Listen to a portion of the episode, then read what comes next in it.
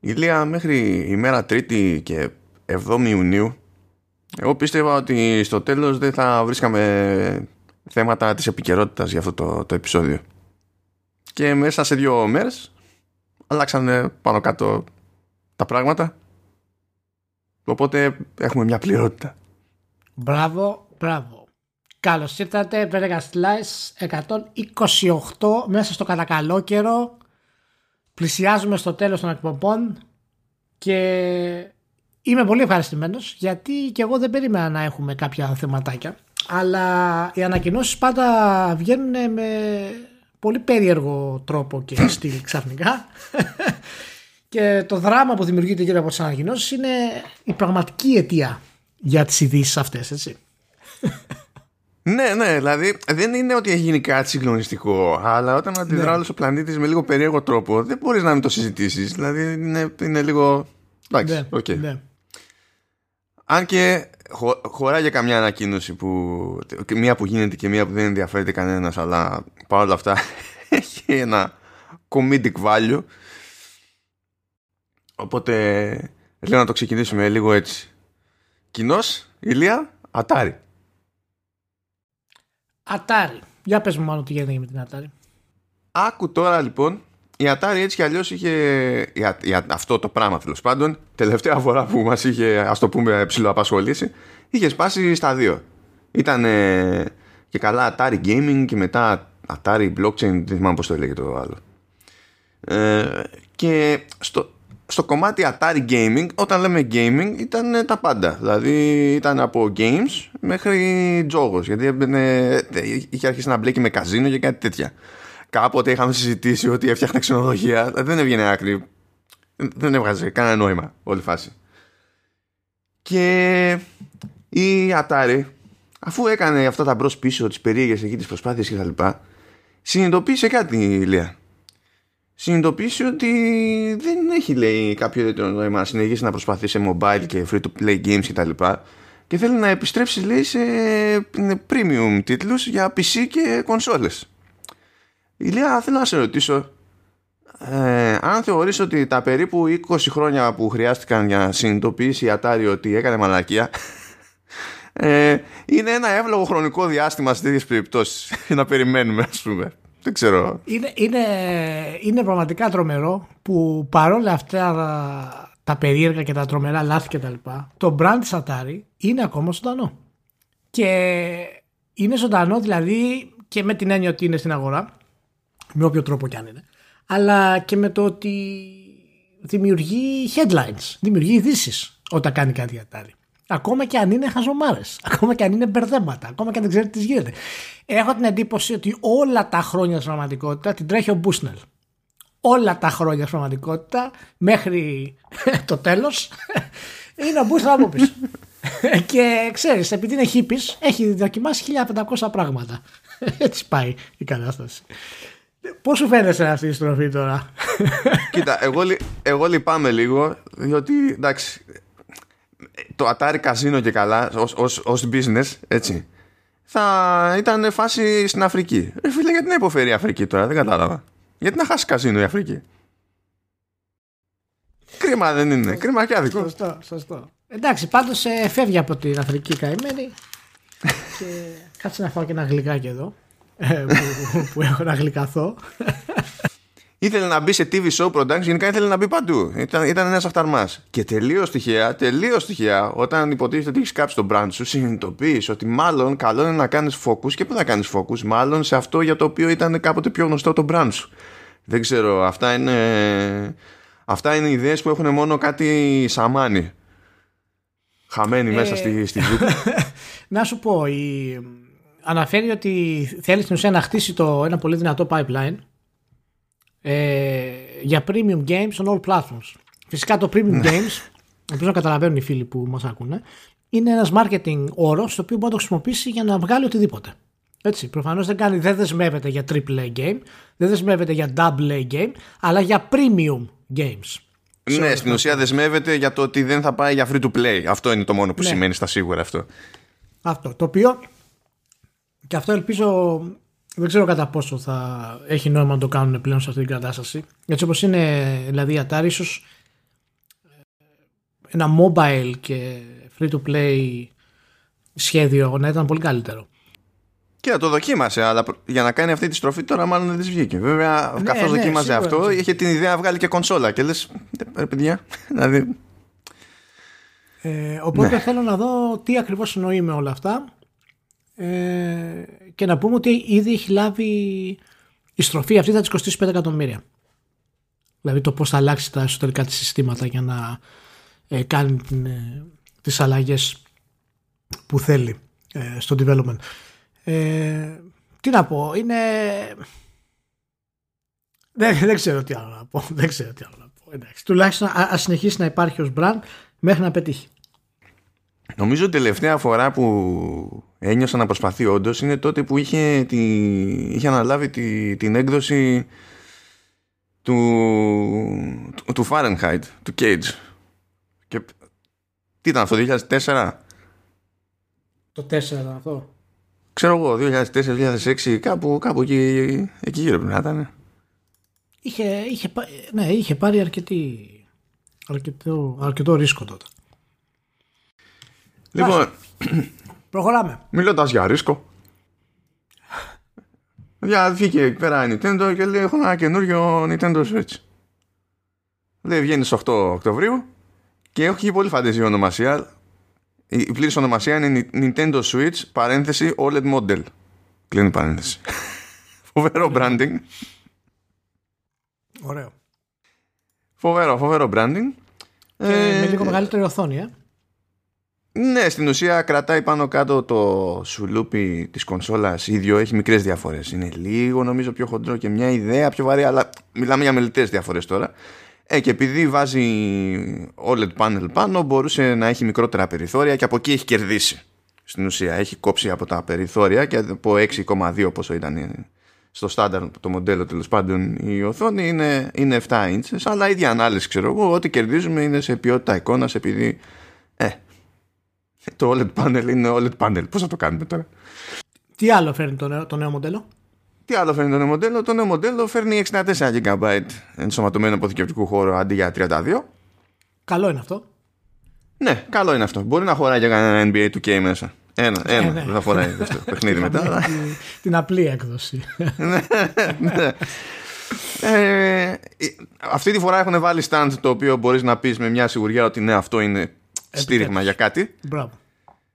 και παίρνει, δι- ε, μπορεί να πάρει διάφορες γωνίες και τέτοια ώστε να διευκολυνθεί ο καθένας ανάλογα με το τι στήσιμο τέλος πάντων έχει ελπίδα να κάνει ανάλογα με το τι ύψος φαντάζομαι έχει μπροστά η επιφάνεια που θα χρησιμοποιήσει και να, και να πιστεύει ότι θα μείνει σταθερό και στη θέση τους. Γιατί το άλλο το ποδαράκι, εντάξει, περίμενε κάποιος να φυσήξει λίγο, ένα τραπεζάκι να κουνηθεί κάπου και τα λοιπά και έλεγε τώρα θα φύγει όλη η κονσόλα, θα πεθάνει. Έχει βάλει εκεί πέρα λέει ε, καλύτερα ηχεία και καλά εκεί πέρα είναι, είναι στέρεο και τάζει ένα κάποιο τέλος πάντων διαχωρισμό αλλά που ένας θεός ξέρει ό,τι και να κάνει ο διαχωρισμός άμα ακούγεται το, το κάθε ηχείο έτσι όπως ακού- ακούγεται το υπάρχον τώρα μικρό το, μικρή διαφορά μικρό το κέρδος από τις πιο κουφές αλλαγές είναι ότι στο dock το καινούριο υποτίθεται dock το οποίο επίσης είναι συμβατό με το κανονικό switch και θα πωλείται ξεχωριστά άμα θέλει και καλά να το πάρει κάποιος. Ε, νομίζω χάνει μία ε, ε, μία θύρα USB τη, αυτή που είχε στην έξω την πάντα αλλά κερδίζει μία θύρα ε, Ethernet.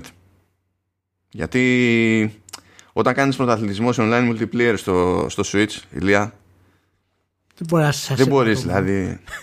ναι, δεν γίνεται τώρα. Δεν γίνεται να χάνεις τώρα πρωτάθλημα λόγω latency. Δεν, δεν υφίσταται αυτά τα πράγματα. Δεν Καταλαβαίνεις. υπάρχει, δεν υπάρχει. Εννοείται, εννοείται. ε, στην ουσία αυτή η διαφορά, δηλαδή το, το Ethernet port, ας πούμε, είναι και καλά η μοναδική αλλαγή που έχει γίνει στη, στη σούμα που ξεκάθαρα απευθύνεται σε εκείνον που ε, τέλος πάντων θα προτιμήσει να παίξει με το μηχάνημα στο dock όλες οι άλλες βελτίωσεις καλά εντάξει προφανώς και ο μεγαλύτερος ενσωματωμένος χώρος αυτό επηρεάζει τους πάντες σε κάθε σενάριο. Οι υπόλοιπες βελτίωσεις είναι πράγματα που πιάνουν στην ουσία περισσότερο τόπο ε, on the go γιατί τότε θα χρησιμοποιήσει κάποιος τη νέα οθόνη τότε θα χρησιμοποιήσει ξέρω εγώ αν είναι να χρησιμοποιήσει τα ηχεία αντί για ακουστικά και τότε θα χρησιμοποιήσει το, το stand είναι ένα απλό revision αυτό το πράγμα όπως, κάνει, όπως έχει κάνει παραδοσιακά η Nintendo στο παρελθόν ειδικά με τα, με τα φορητά της όπου μπορούσες να θεωρείς αυτονόητο ότι κάθε δύο χρόνια θα πειράξει κάτι και θα το βγάλει κάπως. Αυτό. Είχε καλές ιδέες στο παρελθόν, είχε και ατυχείς κινήσεις όπως ήταν το New Nintendo 3DS που δεν κατάλαβε κανένας ακριβώς τι, τι του έπιασε εκεί πέρα. Αλλά OK. Okay. Και μόλις βγήκε αυτή η ανακοίνωση, ξεκίνησε η άπειρη μανούρα. Πάμε ναι. για, για το πρώτο level της μανούρας. Πρώτο level. Ή μάλλον κάτσε, κάτσε. Πριν φτάσω, ούτε καν, ποιο level. Κάτσε πώς, πώς φαίνεται σε ένα αυτό σαν φάση; Δεδομένου ότι βγαίνει και στα 350 δολάρια και νομίζω ευρώ πρέπει να είναι 379 τουλάχιστον στην Ελλάδα. Κάτι τέτοιο. Δεν αλλάζουν οι τιμές των άλλων μοντέλων, ναι. του, του κλασικού ναι. και του Switch ε, Lite. Απλά ναι, προστίθεται ένα που είναι πιο πάνω. Θα πωλείται παράλληλα ε, το, το μοντέλο αυτό με τα υπόλοιπα στην αγορά. Έτσι. Δεν αποσύρεται κάτι, να είμαστε συγκεκριμένοι σε αυτό. Ε, ε μια χαρά κίνηση είναι, κανένα πρόβλημα. Ε, είναι, είναι κλασική ε, Nintendo και όχι βέβαια μόνο Nintendo ε, σαν προσέγγιση και μας δίνει ακριβώς αυτό το οποίο βολεύει την εταιρεία να μας δώσει. Δηλαδή αυτό το drip drip το οποίο είναι λιγάκι αυτό, λιγάκι εκείνο. Ε, θα μιλήσω λίγο αργότερα για τις εξευτελιστικές αντιδράσεις του κοινού που έχω διαβάσει στα media ας πούμε και τις απαράδεκτες θέσεις ακόμα και όριμων ας πούμε ανθρώπων και υποτίθεται δημοσιογράφων ε, για το πώς αντιμετωπίζουν αυτή την κατάσταση. Αλλά να πω ότι η Nintendo δεν, ε, δεν είναι φίλη μας, δεν ε, την έχουμε στο κρεβάτι μας και προφανώς δεν είναι ο πατέρας μας ή η μάνα μας. Η Nintendo είναι μια εταιρεία που προσπαθεί να βγάλει από τη μήγα ξύγκη όπως προσπαθούν όλες οι εταιρείες να κάνουν το ίδιο. Ε, είδαμε και την προηγούμενη εβδομάδα που μιλήσαμε για, για της Sony αλλά θα μιλήσουμε και για το State of Play για τη Sony και για τις άλλες απαράδεκτες θέσεις ότι τα παιχνίδια πλέον αξίζουν 80 ευρώ άρα πρέπει να το δεχτούμε άρα πρέπει και τα upgrades να αξίζουν τόσο είμαι αρκετά εξοργισμένος δηλαδή από αυτές τις θέσεις ε, προσωπικά αν με ρωτήσεις θα ήθελα να μην το κάνει αυτό αλλά καταλαβαίνω για το κάνει γιατί θέλει να κρατήσει το Switch ως όνομα στην αγορά λίγο ακόμα περισσότερο μέχρι να βγάλει τη νέα της ε, κονσόλα. Στην ουσία αυτό είναι ένα marketing ε, stretch που κάνει με την κονσόλα της Nintendo με το brand ας πούμε. Ε, από την άλλη, ε, είμαι περίεργος να δω πώς θα πάει ε, δεδομένου ότι οι διαφορές που προσφέρει αυτή ε, η κονσόλα ε, δεν, δεν είναι διαφορές οι οποίες μπορούν να τραβήξουν κάποιον ο οποίος δεν ασχολείται ιδιαίτερα με το gaming. Δηλαδή κάποιος να πει ότι θέλω να πάρω OLED οθόνη αντί για την άλλη οθόνη θα μου φανεί λίγο περίεργο σαν σαν σημείο πώλησης, ας πούμε. Αλλά πότε δεν ξέρεις το πώς θα βγει αυτό και με τη μανία που έχει ε, το Switch. Και να πούμε ότι όταν βγαίνει ε, στις 8 του Οκτώβρη ε, παράλληλα βγαίνει και το Metroid Dread. Κάτι τυχαία πράγματα. τους έτυχε, τους έτυχε, μα. Τους έτυχε. Μερικές φορές the stars align. Και τους έτυχε. Ε, οπότε, ναι, γενικά είναι, είναι μια κλασική περίπτωση Nintendo. Πολύ ωραία κίνηση και δεν βλέπω κάποιο ιδιαίτερο μειονέκτημα, να σου πω την αλήθεια, ε, από εμπορικής απόψεως. Όχι, εμπορικά δεν, στην ουσία έτσι θα ανεβάσει το, το ASP, το Average Selling Price, το οποίο είναι σαν κίνηση, σαν εξέλιξη είναι πάντα music του some years, δηλαδή το, τουλάχιστον των, των επενδυτών και τα λοιπά, εντάξει. Νομίζω ότι η διαφορά στη τιμή, τέλος πάντων, με όλα τα δεδομένα που παίζουν και τις προτεραιότητες που έχει μια εταιρεία, έτσι, όχι το, όχι το πόσο κοστίζει το, το ίδιο το hardware, είναι ok σε γενικές γραμμές. Νομίζω ότι αν κάποιος δεν είχε πάρει μέχρι τώρα να πει σφίγγω με λίγο παραπάνω και παίρνω το μοντελάκι με OLED, δεν είναι άκυρη σκέψη. Κάποιος που έχει ήδη, ειδικά το, το κλασικό, ε, δεν νομίζω ότι υπάρχει λόγος να ασχοληθεί ιδιαίτερα. Τώρα αν κάποιος έχει το light και στην ουσία δεν είχε ως ενδεχόμενο ξέρεις, να παίξει σε dock ή κάτι τέτοιο τότε μπορεί και αυτός να μπει σε ένα δίλημα ας πούμε. Τώρα ε, και εγώ θα προτιμούσα δηλαδή θα προτιμούσα. Δεν θα προτιμούσα. Θεωρώ ότι είναι ψηλοαχρίαστη αυτή η κίνηση. Δηλαδή και η διαφορά που θα φέρει στο ASP δεν νομίζω ότι θα φέρει τα πάνω κάτω για την Nintendo. Ναι, όχι, όχι. Γι' αυτό λέω για μένα είναι καθαρά marketing tool το όλο αυτό stretch ε, που κάνει. Ναι.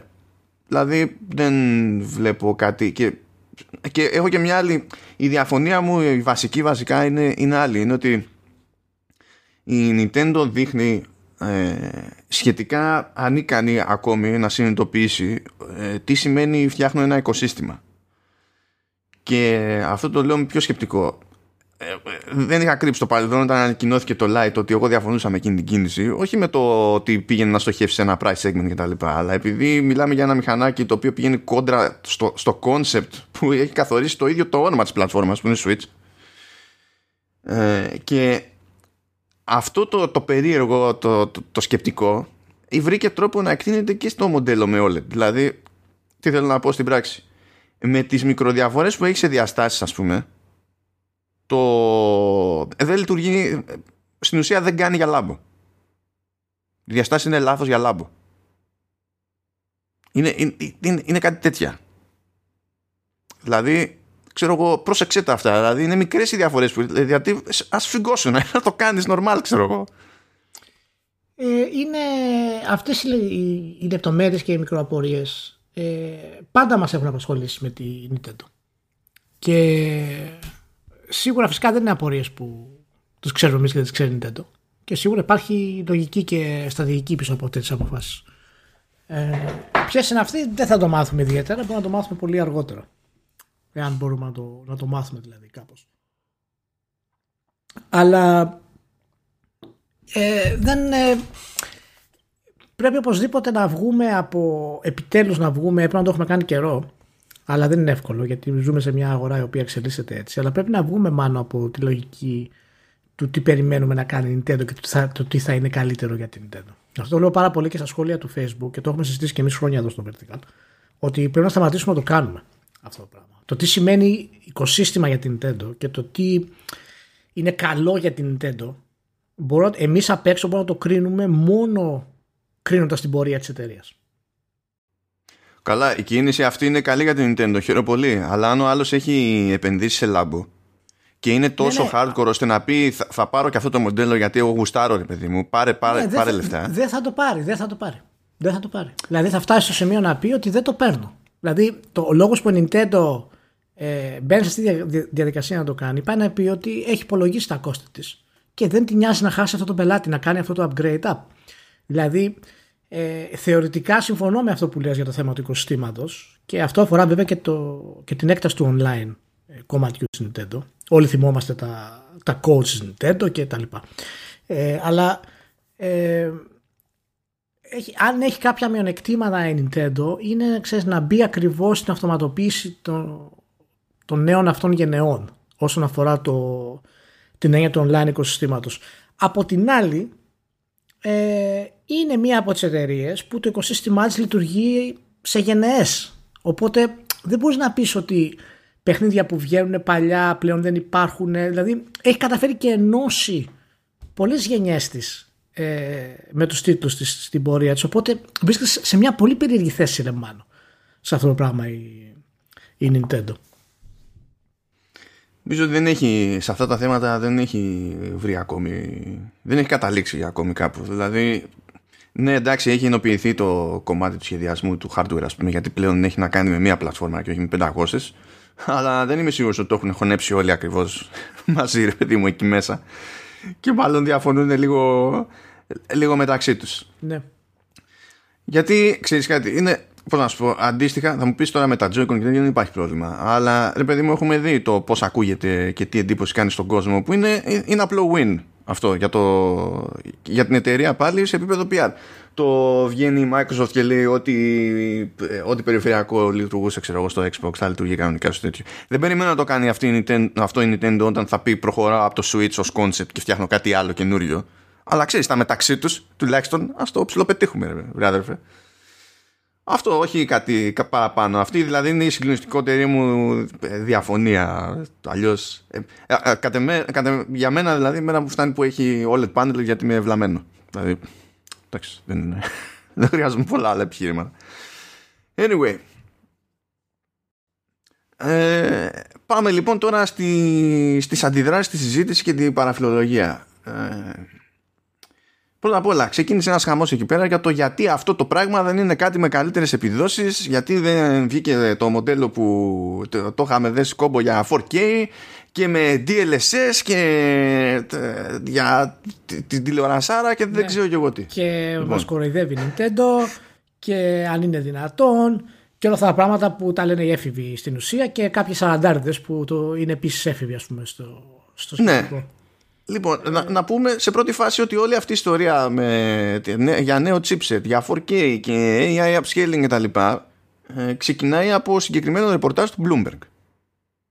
Ο μόνος λόγος που το πήρε το Up and τόσο στα σοβαρά αυτό το πράγμα είναι επειδή βασίστηκε σε ρεπορτάζ του Bloomberg. Και η αλήθεια είναι ότι το Bloomberg ε, κατά κανόνα δεν λέει ό,τι να είναι. Και σε αυτή την περίπτωση μπορεί να μην έλεγε ότι να είναι. Μπορεί ακόμα και οι πηγές του να έχουν μπερδευτεί και να αναφέρονται σε δύο διαφορετικά projects και να μην το ξέρουν ότι μιλάνε για δύο διαφορετικά projects. Έτσι. Το, που το ένα βγαίνει τώρα και το άλλο είναι για πιο μετά, ας πούμε. Είναι, είναι περίεργα τα πράγματα. Και γι' αυτό το Bloomberg όταν γράφει τέτοια ρεπορτάζ συνήθως κρατάει τη γλώσσα και την έκφραση αρκετά έτσι ψηλοφλού ώστε να έχει αέρα το, το πράγμα. Και πρέπει κάποιος να έχει συνηθίσει λίγο να διαβάζει και αυτό το στυλ γραψίματος για να το ερμηνεύει αναλόγως και να μην δεν είναι και πολλά πολλά έτσι κόμπο.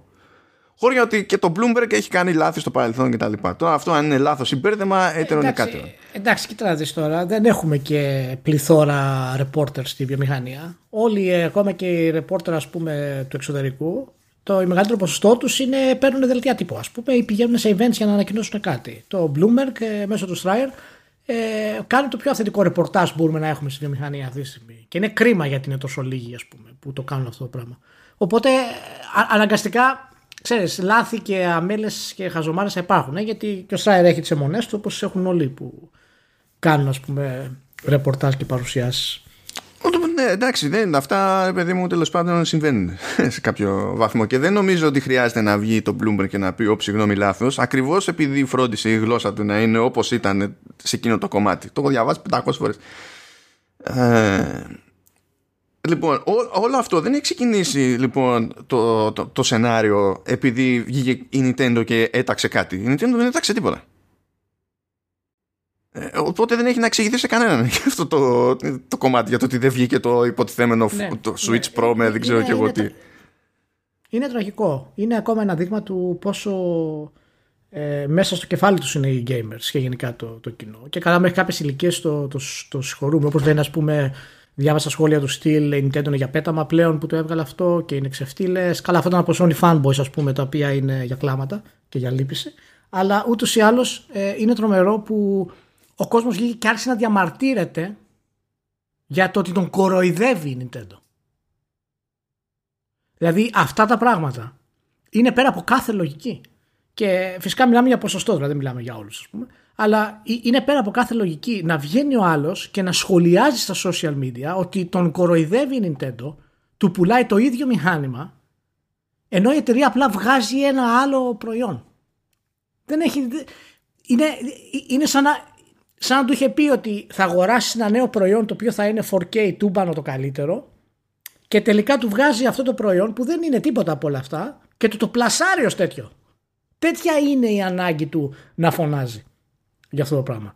Είναι τραγικά λυπηρό αυτό το πράγμα. Τραγικά λυπηρό. Ε, πρα, πρα, ε, πραγματικά δεν ξέρω γιατί ως προς αυτό έχει φάει τόσο κράξιμο από τη στιγμή που δεν έταξε τίποτα σε κανέναν. Δεν το, δεν το καταλαβαίνω αυτό το πράγμα. Γιατί οι gamers δηλαδή... είναι, είναι entitled και πρέπει οι εταιρείες να κάνουν αυτό που λένε οι άσχετοι gamers. Αυτή είναι η πραγματικότητα. Το ποσοστό των gamers που ξέρουν τι τους λένε είναι ελάχιστη.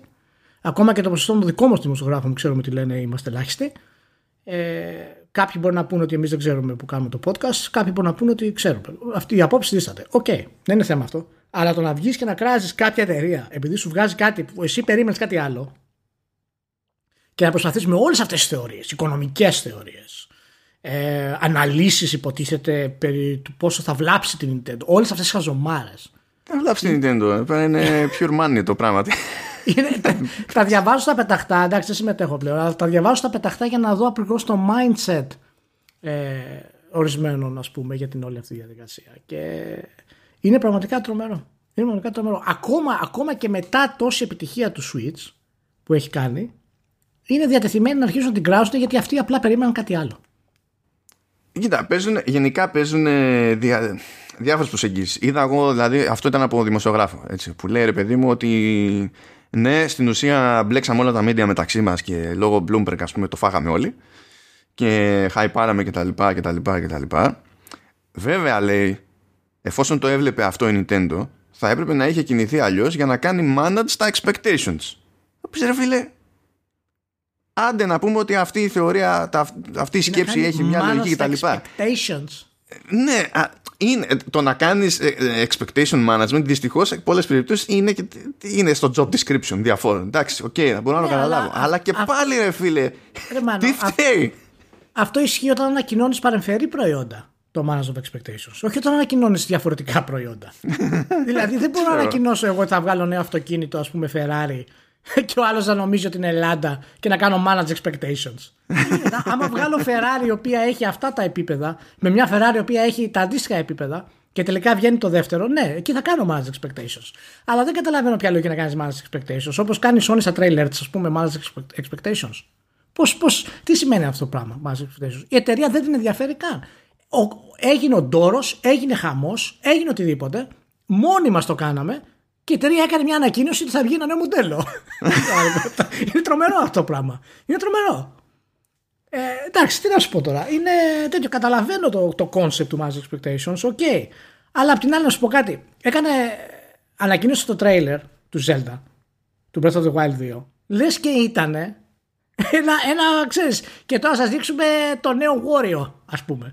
Στο τέλος, ούτε εντυπωσιακό, ούτε τίποτα. Βγήκε ο Ανούμα, θα σας δείξουμε τώρα το τι ετοιμάζουμε για το νέο Zelda. Και τέλος. Δηλαδή, δεν, δεν το κάνουν αυτό οι άνθρωποι. Δεν μπορούν να το κάνουν, ρε παιδί μου.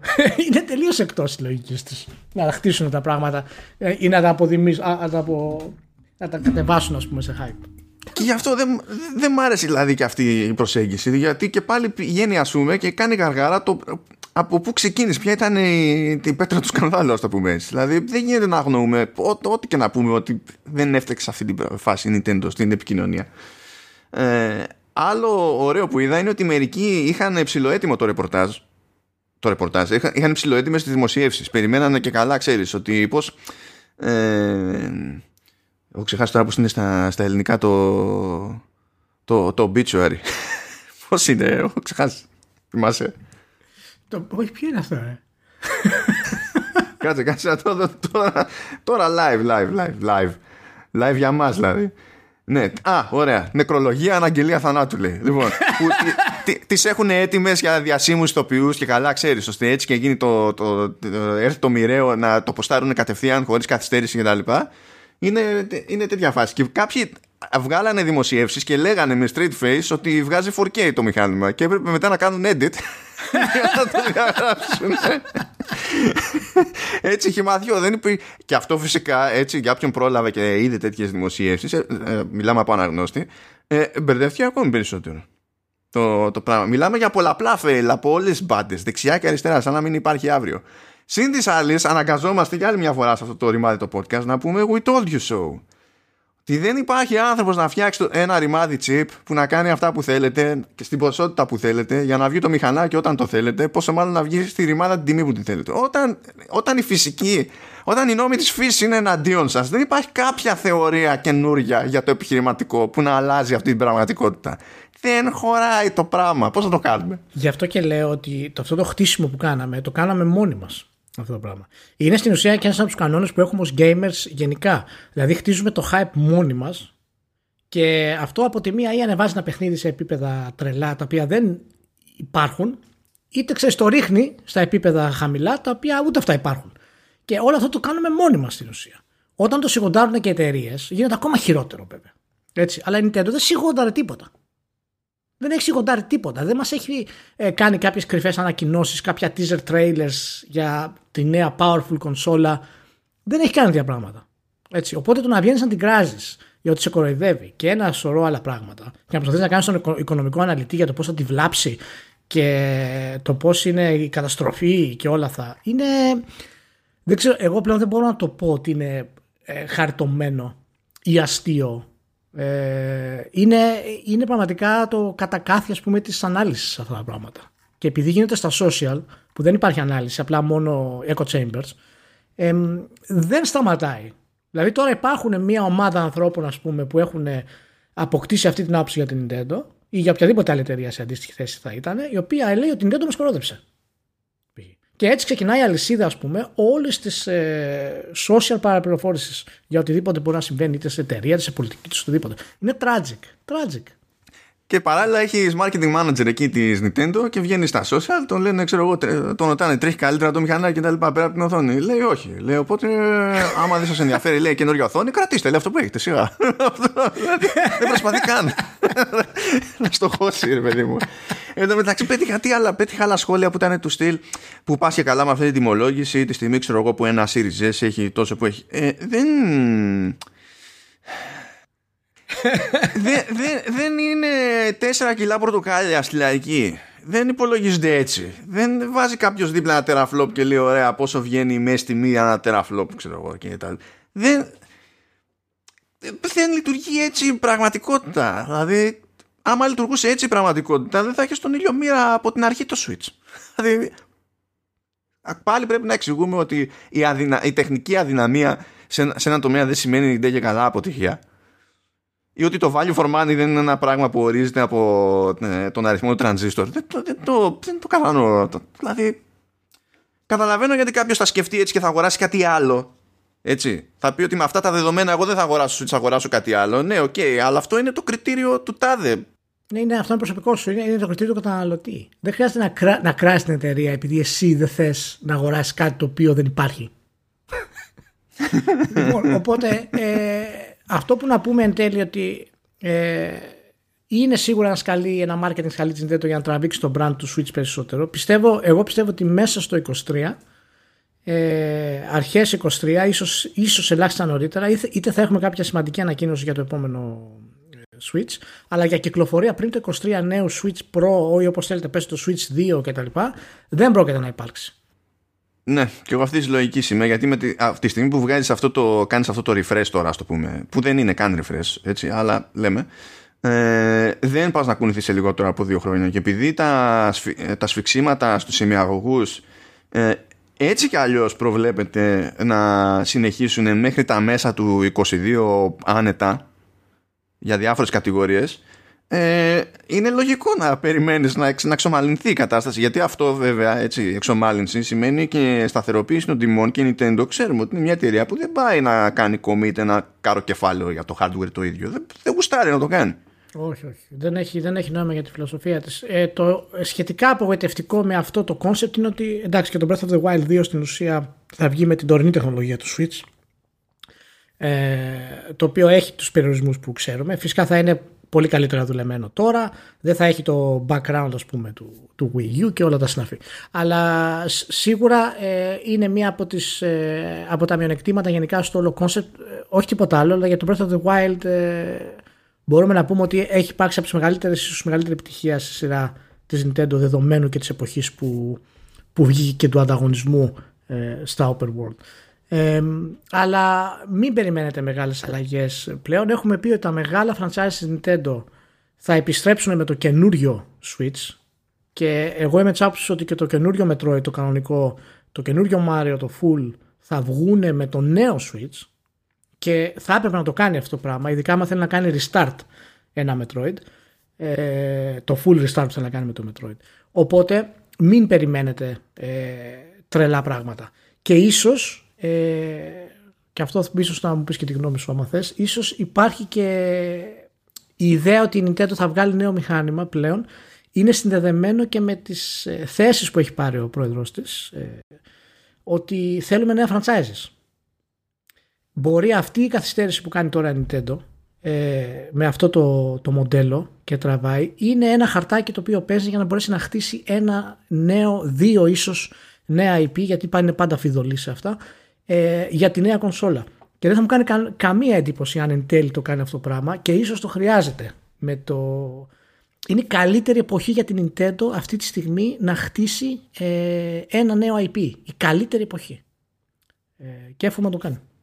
Ναι, γιατί είναι σε εξασφαλισμένη θέση εμπορικά και, και τα λοιπά. Τώρα δεν ξέρω αν... Δηλαδή, πώς να σου πω, να βγάλεις νέο IP για το λανσάρισμα αν το έχεις μόνο του νομίζω ότι θα είναι λίγο θέμα. Γιατί ο κόσμος πάντα προτιμά ξέρεις, να ε, έχει κάτι λίγο πιο γνώριμο, κάτι που να αντιλαμβάνεται ως σιγουράκι στο, στο BES. Ναι, ναι, όχι, όχι, δεν θα είναι το νέο IP, ξέρεις, το λατσάσμα, αλλά θα χρησιμοποιήσει κατά τη γνώμη μου το όλο βάρος της κονσόλας που έχει. Θα βγει, ξέρω εγώ, με bundles ή λανσαρίσματα με το Metroid, ξέρω εγώ, ή το Mario ή δεν ξέρω εγώ τι, μόνο αποφασίσουν να βγάλουν. Και το νέο IP θα κάτσει στο, ξέρεις, στο κύμα αυτό, ας πούμε. Το οποίο εντάξει θα το έχει προωθήσει, θα το έχει διαφημίσει, θα το έχει κάνει, θα το έχει κάνει. Απλά είναι καλύτερη περίοδος γιατί είναι πολύ καλά οικονομικά, είναι super στην αγορά νούμερο ένα, είναι εξαιρετική σε όλες τις ηλικίες, τα animation τους προχωρούν, τα theme park προχωρούν, είναι σε τρομερή θέση να κάνει ένα-δύο νέα IP ακόμα. Ε, Nintendo. Και εύχομαι να το κάνει. Να το, το κάνει. Ωραία. Και με αυτά να κλείσουμε λίγο πιο ευχάριστα με την Nintendo. Κλείνει τα 40 λέει ο Donkey Kong. Τεχνικό τάκλι σε, σε 9 Ιουλίου. Donkey Kong. Τι έχεις να θυμάσαι από Donkey Kong; το, Donkey Kong το Donkey Kong το θυμάμαι ε, να το έχουν φέρει στην, ε, στα οφάδικα που λέγαμε τότε στην οδό Λένορμαν ε, και φυσικά μπαίναμε κρυφά εμείς γιατί ήταν πάνω τα ηλεκτρονικά κάτω ήταν τα μπιλιάρδα και πηγαίναμε πάνω μας αφήνανε βέβαια κρυφά μας αφήνανε ανεβαίναμε τις κάλες στα πετσιδίκια ε, και θυμάμαι είχαμε βέβαια τα, τα 20 τότε για να παίξουμε ένα-δύο ένα, δύο Donkey Kong. Πάντα θυμάμαι πόσο απίστευτο ήταν η αίσθηση ξέρεις, να βγάζω την πρώτη, τη δεύτερη, την τρίτη πίστα και μετά δεν μπορώ να κάνω τίποτα. Στην πραγματικότητα ήταν, ήταν τρομερό. Ε, και είναι φοβερό που δεν ξέραμε καθόλου την, ε, την ιστορία πώς βγήκαν αυτά τα παιχνίδια τότε. Πάντα είχες ένα-δύο-τρία που ήταν τα πιο βαρβάτα. Έτσι, στο Space Invaders, ας πούμε, το Pac-Man, το Donkey Kong. Ήταν πάντα αυτή η τριπλέτα που έβλεπες ε, πρώτα. Και καθώς μάθαμε μετά και εσύ βέβαια που άρχισε να ασχολείσαι με τα games περισσότερο και τα λοιπά, ξέρεις όλες τις πληροφορίες για το μουστάκι του του Μάριου που το λεγόταν Mr. Video ή Τζάμα Mr. Video είναι τρομερό, είναι τελείως ιαπωνικό αυτό έτσι ε, και είναι πραγματικά από τις είναι τόσο εικονικά αυτά τα παιχνίδια που κατά μία Όχι, όχι, μην μου το κάνεις αυτό, μην το κάνεις αυτό. Ξέρω ότι στην Νορβηγία και μπερδεύεσαι, αλλά μην μου το κάνεις αυτό. ε, που κατά μία έννοια ε, είναι σαν τις κλασικές δημιουργίες των, ε, των μουσουργών. Δηλαδή δεν υπάρχει κάτι παραπάνω. Δηλαδή τερμάτισαν. Δεν υπάρχει, δηλαδή δεν ξεκίνησε σειρά Space Invaders. Δεν ξεκίνησε σειρά Donkey Kong. Παρεμφερεί τίτλοι μπορεί να έχουν βγει ports μπορεί να έχουν γίνει, αλλά είναι σαν να χτύπησε, ξέρω εγώ, ο Μότσαρ, τον Μπετόβεν, τις συμφωνίες τους και αυτές είναι στην ιστορία της ανθρωπότητας, είναι το Apex. Είναι από εκεί που ξεκινά και επηρεάζουν τα πάντα, ας πούμε. Έτσι είναι και το Donkey Kong, έτσι είναι και το Space Invaders και το Pac-Man. Ε, είναι, είναι φοβερό. Είναι φοβερό. Έχει, έχει πλάκα λίγο βέβαια το ότι μιλάμε για τον Donkey Kong, ας πούμε, που επινοήθηκε ως κάτι τελείως άλλο από τη συνέχεια του Donkey Kong και τη συνέχεια του Mario σε αυτή την περίπτωση. Δηλαδή δεν είναι ότι αυτό από μόνο του ε, ε γέννησε ε, ένα, ε, μια, μια, σειρά και έκυψαν τα υπόλοιπα ως offshoots. Αυτό ήταν λίγο, ήταν λίγο σαν φάση πυροτέχνημα. Και είναι, είναι λίγο μαγεία το από εκεί και πέρα. Του στυλ, ξέρεις, είσαι Nintendo. Και έχεις βγάλει αυτό στα arcades, ας πούμε, και έχει γίνει χαμούλης. Έτσι. Και λες, έχω αυτούς τους δύο χαρακτήρες. Τι να κάνω με, μετά με αυτούς; Και διαλέγεις αυτά που διάλεξες. Και, και έγιναν αυτά που έγιναν ας πούμε. Έγιναν ξεχωριστές σειρές που ζουν ακόμη. Εντάξει το Donkey Kong μπορεί να μην έχει το ίδιο που έχει η σειρά Mario τόσα, τόσα χρόνια. Αν και εδώ που τα λέμε δεν είναι ότι η Nintendo έχει αφιερώσει τόσο χρόνο και κόπο στη σειρά Donkey Kong όσο στο Mario έτσι, ούτως ή άλλως. Αλλά δεν μπορείς να πεις ας πούμε ότι το, το πραγματικό το bounce στη συνείδηση του κόσμου το, έγινε με εκείνο το, το arcade game στην περίπτωση του Donkey Kong ας πούμε. Πιστεύω ότι ο, ο κακός ο χαμός έγινε με το, με το ρημάδι του Donkey Kong Country στο Super Nintendo ας πούμε. Ότι εμπορικά δηλαδή ότι αυτό έκανε ένα μπαμ. Το θυμάμαι δηλαδή πόσο κράχτης ήταν και πόσο πλάκα πάθαινε, πάθαινε κόσμος που το έβλεπε αυτό να τρέχει βασικά γενικά με αυτά που είχε κάνει τότε η, είναι, η Ναι, είναι, ξέρεις, είναι το, το τράβηγμα που έχει ας πούμε το, το όνομα και το franchise. Και μπορεί αυτοί οι τίτλοι από τη μία να θεωρούνται ξέρεις, κλασικοί όπως είπα κλασικές συμφωνίες ας πούμε ότι είναι αυτοί που είναι. Αλλά απ' την άλλη, ξέρεις, ε, μπορούμε να κάνουμε για την παραβολή να τους πούμε ότι είναι στην ουσία ξέρεις, κάποια μαθηματικά ας πούμε, θεωρήματα και εξισώσεις, οι οποίες είναι πολύ βασικές. Και αυτά τα παιχνίδια έχουν υπάρξει ε, η βάση για πολύ μεγάλες εξελίξεις και έχουν επηρεάσει δημιουργούς στην ιστορία της βιομηχανίας. Ε, είναι, είναι, είναι τρομερό, μάλλον. Είναι τρομερό. Είναι τρομερό. Ε, να πούμε πάντως, και αυτό είναι, αυτό είναι ανάποδο λίγο σε αυτό που, λέμε, που, που είπα και εγώ τέλος πάντων, ότι η Nintendo αυτή τη στιγμή σχεδιάζει ένα νέο μεγάλο push για το Donkey Kong, για το franchise. και λέει ότι θα βγάλει καινούργιο παιχνίδι, animation και theme park. Αλλά αυτό ταιριάζει περισσότερο στο πώς αλλάζει η Nintendo σε εταιρεία τα τελευταία χρόνια που ναι. έχουμε ξαναπεί, από το ότι το, το παιχνίδι το Donkey Kong έχει ζωή, ας πούμε, ιδιαίτερη ως concept. Ε, τι να πω, το είχε προλάβει καθόλου στα ηλεκτρονικά, το είχε δει στα ηλεκτρονικά καθόλου; Στα... Να σου πω αλήθεια, δεν θυμάμαι αν το είχα πετύχει. Γιατί ήμουνα στη φάση που έκανα τον κόπο και πήγαινα. Αυτό ένα από τα. Ήταν ένα από τα σχόλια που μου είχαν μείνει βασικά. Έτρεχαν αρκετά χρόνια μετά από, την, από το ανέβημα. Ναι, ειδικά, ειδικά Ελλάδα. Και γι' αυτό λέω ότι δεν θυμάμαι στα σίγουρα, διότι και ε, ήμουνα στη φάση μικρός που πήγαινα στα bowling παύλα μπιλιαρδάδικα που για κάποιο λόγο αυτά πηγαίνανε πακέτο με arcade gaming εδώ γύρω. Αυτό, αυτό πάντα μου άρεσε σαν concept. Αλλά και έλειωνα όταν είχα διαδρομές με καράβια και τέτοια που εκεί πέρα συνήθως είχαν, ξέρεις, πιο, πιο παλιά arcade games που ξέρεις, τα είχαν, είχαν ξεμείνει από αλλού ας πούμε και είχαν καταλήξει εκεί οπότε πιο, πιο, πιο, παλιά παιχνίδια. Και πραγματικά δεν μπορώ να είμαι σίγουρος αν έχω πέσει μπροστά του ή όχι ρε παιδί μου.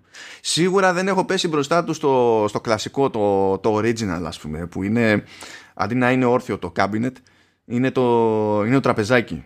Και πιστεύω παιδιά ότι αυτά πρέπει να επιστρέψουν με τα, με τα τραπεζάκια μαζί με ανάλογα concepts σε διάφορα games που υπάρχουν έτσι κι αλλιώς φιλικά concepts. Διότι οι Ιάπωνες το είχαν πιάσει το νόημα. Πηγαίνανε και τα είχαν τραπέζια εκεί αφήνανε πάνω τις μπύρες και τα λοιπά τα ξηροκάρπια ό,τι να είναι ήσουν αντικριστά και έπαιζες με τον άλλον εκείνη την ώρα και έτσι παίρνεις η ώρα σου. Ε, καλύτερο concept από το στέκο μόρθιο μπροστά στο, στο arcade και κάθομαι και, και χτυπιέμαι. Χωράει και αναλύκη εδώ πέρα χωράει και καμιά μπύρα. Ε ναι τι, τι ρε παιδιά. Το ξανακάνουμε αυτό πρέπει πιστεύω Μπράβο, μπράβο. Μπράβο στη, στη Nintendo και στα κλασικά σου και να δούμε τι άλλο θα, θα φέρουμε. Α, ε, να, να κλείσω λέγοντας ότι ε, η κοπέλα που προσπαθούσε να σώσει ο Japman Mr. Video Future ε, Mario λεγόταν Pauline. Έτσι, αλλά δηλαδή για να καταλάβετε το concept του πώς φτιάχναν τους χαρακτήρες τότε, ας πούμε. Δεν υπάρχει καμία λογική. Ο ένας λεγόταν Mr. Video, η άλλη λεγόταν Pauline. Λοιπόν, δεν υπάρχει καμία λογική και υπήρχε και Giant Ape. Αυτό είναι. Ε, τώρα δεν υπήρχε λογική στο Mr. Video, αφού αυτό που έχεις μπροστά σου είναι βίντεο, ρε Ηλία. Είναι βίντεο, εντάξει, εντάξει. Ε, εντάξει, τώρα τι να κάνουμε. λοιπόν, ας προχωρήσουμε, ας αλλάξουμε θέμα. Τώρα, τώρα καταφέρουμε να πάμε στη, στη Ubisoft. Ubisoft γιατί, γιατί καταφέρνεις να με μαχαιρώνεις συμφωνώντας μαζί μου ταυτόχρονα γιατί μόνο, μόνο, μόνο Ubisoft καταφέρνει και το κάνει αυτό συστηματικά στη, στην ψυχούλα μου. Ε, Λοιπόν, βγήκε εκεί η ρεπορτάζ ότι το επόμενο Assassin's Creed θα είναι περισσότερο live service game και ότι θα φτιαχτεί η βάση τέλος πάντων ε, και ότι από εκεί και πέρα σιγά σιγά θα προστίθεται τοποθεσίες, θα προστίθεται ε, γενικά θα προστίθεται content, θα μπαίνουν modes, θα μπαίνουν ιστορίες κτλ. Λέει ότι κατά μία έννοια το τιμόνι πλέον το παίρνει η διοίκηση της Ubisoft Quebec που είχε κανονίσει το, το Odyssey το οποίο ε, είναι περίεργο μόνο από την άποψη ότι συνήθως ε, τις μεγάλες αλλαγές τις έκανε το στούντιο στο Μόντρεαλ. Ε, επίσης υποτίθεται ότι αυτά τα δύο στούντιο πλέον θα λειτουργούν μαζί, θα είναι σαν να δημιουργείται εξ αποστάσεις πάντων ένα, ένα άλλο έτσι ας το πούμε super studio και θα δουλεύει ακόμη περισσότερος λαός το οποίο αν υποθέσουμε ότι είμαστε στη φάση που βγάζουμε ένα μεγάλο που τέλος πάντων λέγεται ότι έχει το codename Infinity βγάζουμε ένα μεγάλο και συνέχεια χώνουμε πράγματα staff δεν είναι περίεργο αυτό διότι υπό άλλες συνθήκες θα είχαμε δύο στούντιο να βγάζει μία το ένα παιχνίδι, μία το άλλο παιχνίδι, μία το ένα παιχνίδι κτλ. Ως προς αυτό δεν νομίζω ότι αλλάζουν φοβερά πράγματα. Βέβαια δεν είναι η πρώτη φορά που η Ubisoft προσπαθεί να βάλει τέτοιου είδους στοιχεία και καλά από live, live service game στο, στο Assassin's. Δηλαδή η τελευταία φορά που το προσπάθησε, το προσπάθησε αυτό στο περίπου έτσι στα σοβαρά με κάτι φαϊνές ιδέες που τις πήρε πίσω μετά ήταν στο Assassin's Creed Unity που έβρισκες chests μέσα στο, στο παιχνίδι και σου έλεγε να το ανοίξει αυτό πρέπει να κατεβάσει το mobile game και να ασχοληθείς και φυσικά έφαγε το κράτου ελέους έτσι και πήγαν όλα πίσω. Είχε ένα ασύγχρονο σκόπ εκεί πέρα που όχι κόπ βασικά versus που μπορούσε να σου σκάσει μέσα στον κόσμο ένας άλλος ξέρω εγώ ε, και έπεσε λίγο εκεί ανταγωνιστικό και όλα αυτά, όλα αυτά τα πήρε πίσω. Όλα αυτά τη σκάσανε στη μούρη από τότε μέχρι σήμερα τα μόνα τέτοια στοιχεία που έχουν επιβιώσει είναι το concept ότι έχει κάποια δυναμικά ας πούμε κουεστάκια που στην πραγματικότητα είναι επαναλαμβανόμενα και πηγαίνει στα, στον κόσμο και του Origins και του Odyssey και του Valhalla και ανανεώνονται αυτά κάθε μέρα ή κάθε εβδομάδα ξέρω εγώ και έχεις κάποια κουεστάκια παραπάνω και that's it. Μέχρι εκεί έχει φτάσει. Και γενικά ε, βλέπουμε ότι συνεχίζει το καημό της Ubisoft να καταλήξει με ένα live service game το έχει δοκιμάσει τόσες φορές. Η μόνη φορά που του έχει πετύχει και αυτό δεν είναι, ξεκίνησε στραβά και μετά το έσωσε. Είναι νομίζω το Rainbow Six Siege. Νομίζω να τις έχει πετύχει άλλη φορά. Μας έχει πρίξει τα σηκώτια τόσα χρόνια με το Beyond Good Evil 2 που υποτίθεται ότι και αυτό κάνει στροφή σε live service game. Ε, και μέχρι στιγμής πραγματικά δεν, δεν, δεν της κάθεται. Και δεν φαίνεται να πιάνει κανένα μήνυμα πουθενά και επιμένει να προσπαθεί να κάνει live service game το Assassins το οποίο υποτίθεται δηλαδή πολλά εισαγωγικά, πάρα πολλά εισαγωγικά, υποτίθεται ότι σε σχέση με τα υπόλοιπα franchises από τα μεγάλα της, δηλαδή κάτι Far Cry κτλ., υποτίθεται ότι βασίζεται περισσότερο, ας το πούμε, στην ιστορία. Την, ιστορία, όχι η ιστορία, πώς λέμε, είμαι ιστορικός, την, ας το πούμε την αφήγηση, το, το narrative. θεωρώ ότι υπάρχει καλός τρόπος να γίνει γιατί, και το, το λέω γιατί συνειδητοποιώ ότι και στο κατεβατό που είχα γράψει για το, για το Valhalla μια αντιπρόταση που είχα τέλος πάντων για το χειρισμό του franchise προχωρώντας, δεν απέχει πάρα πολύ από το concept. Του στυλ σε κάθε γενιά φτιάξε την τεχνική σου βάση, κάνε ό,τι θέλεις, βγάλε ένα πράγμα, μην το κάνεις τόσο τεράστιο. Με τη μία δεν υπάρχει λόγος να είναι τόσο τεράστιο. Έτσι κι το μισό είναι αγκαρία, είναι craft. Ε, και θες να, να βάζεις μετά τροφαντά ε, expansion, βγάζεις τροφαντά expansion. Και όταν λέω τροφαντά δεν εννοώ να είναι 30 ώρες, δεν χρειάζεται, είναι 10 ώρα και βγάζεις. Σε ας το πούμε σχετικά τακτά χρονικά διαστήματα δες το σαν μια πλατφόρμα. Και αυτό πηγαίνει μέσα στο concept του, ε, του, του game as a service κτλ. Βέβαια το, το, το, μου φαίνεται εμένα αυτό λογικό και ότι μου φαίνεται ότι υπάρχει τρόπος να λειτουργήσει σωστά. Δεν σημαίνει ότι έχω εμπιστοσύνη να το κάνει η Ubisoft να λειτουργήσει σωστά. Και εκεί πέρα υπάρχει αυτή, προκύπτει αυτή η μαχαιριά που λέω. Και ένα τελευταίο σχόλιο πριν σε αφήσω να ξεχυθείς κι εσύ σε αυτό το, το θέμα. Ε, διακαθόμαστε και λέμε μπλα μπλα crunch, μπλα μπλα crunch και τα λοιπά. Ναι, μεγαλύτερη καταδίκη από το live game δεν υπάρχει. Δηλαδή, ξέρω εγώ, σταματήστε λίγο. Αφού βλέπετε ότι λίγοι πετυχαίνουν με live game. Δηλαδή, λίγοι είναι μετρημένοι στα δάχτυλα που πετυχαίνουν πραγματικά. Τι το. Τέλος πάντων, αυτά. Μάλιστα. Ε, αρχικά να πούμε ότι να το υπενθυμίσουμε όπως κάνουμε πάντα γιατί είμαστε κάπως κομπλεξικοί σε ορισμένα θέματα ότι είχαμε αναφέρει πριν αρκετό καιρό και μιλώντας για το Valhalla πριν την κυκλοφορία του Valhalla με αφορμή το Odyssey αλλά και μετά την κυκλοφορία του Valhalla και με αφορμή το κείμενο του Μάνου ε, και είχαμε συζητήσει, ήταν και η δική μου άποψη γενικά ότι το concept της Ubisoft ε, πρέπει να προχωρήσει να αφοσιωθεί σε δύο μονοπάτια. Είτε θα το κάνει πραγματικό single player RPG οπότε θα βγει από το, αυτό τον κύκλο ανάπτυξης θα πάει στα τρία χρόνια εάν θέλει ή θα πάει σε live service. Δεν υπάρχει περίπτωση να ε, χωριστεί αυτό το πράγμα και αυτά τα δύο πράγματα δεν μπορούν ούτε να ενωθούν. Πρέπει να κάνει ένα από τα δύο. Και βλέπουμε ότι τελικά όντως αποφασίζει να κάνει ένα από τα δύο. Ήταν για μένα αρκετά πιθανό, αν και το Odyssey, το Origins δηλαδή και το Odyssey μου είχαν αλλάξει λίγο την ιδέα ε, αυτή. Ε, αλλά φαίνεται ότι τελικά η, η διοίκηση της Ubisoft αποφάσισε ότι δεν μπορεί να χάσει άλλο χρόνο ε, γιατί και αυτό το reboot που έχει κάνει είναι ένα πειραματικό στάδιο. Δεν μπορεί να χάσει άλλο χρόνο ε, για να μπορέσει να αποκτήσει ένα σταθερό και ενίο όραμα για το Assassin's Creed. Ε, είναι, είναι λίγο περίεργο, έχει πολύ ψωμί δηλαδή η κουβέντα αυτή, ε, δεδομένου ότι το Creed είναι από τα μεγαλύτερα franchise της αγοράς. Ε, μιλάνε φυσικά για μια πλατφόρμα στην πραγματικότητα.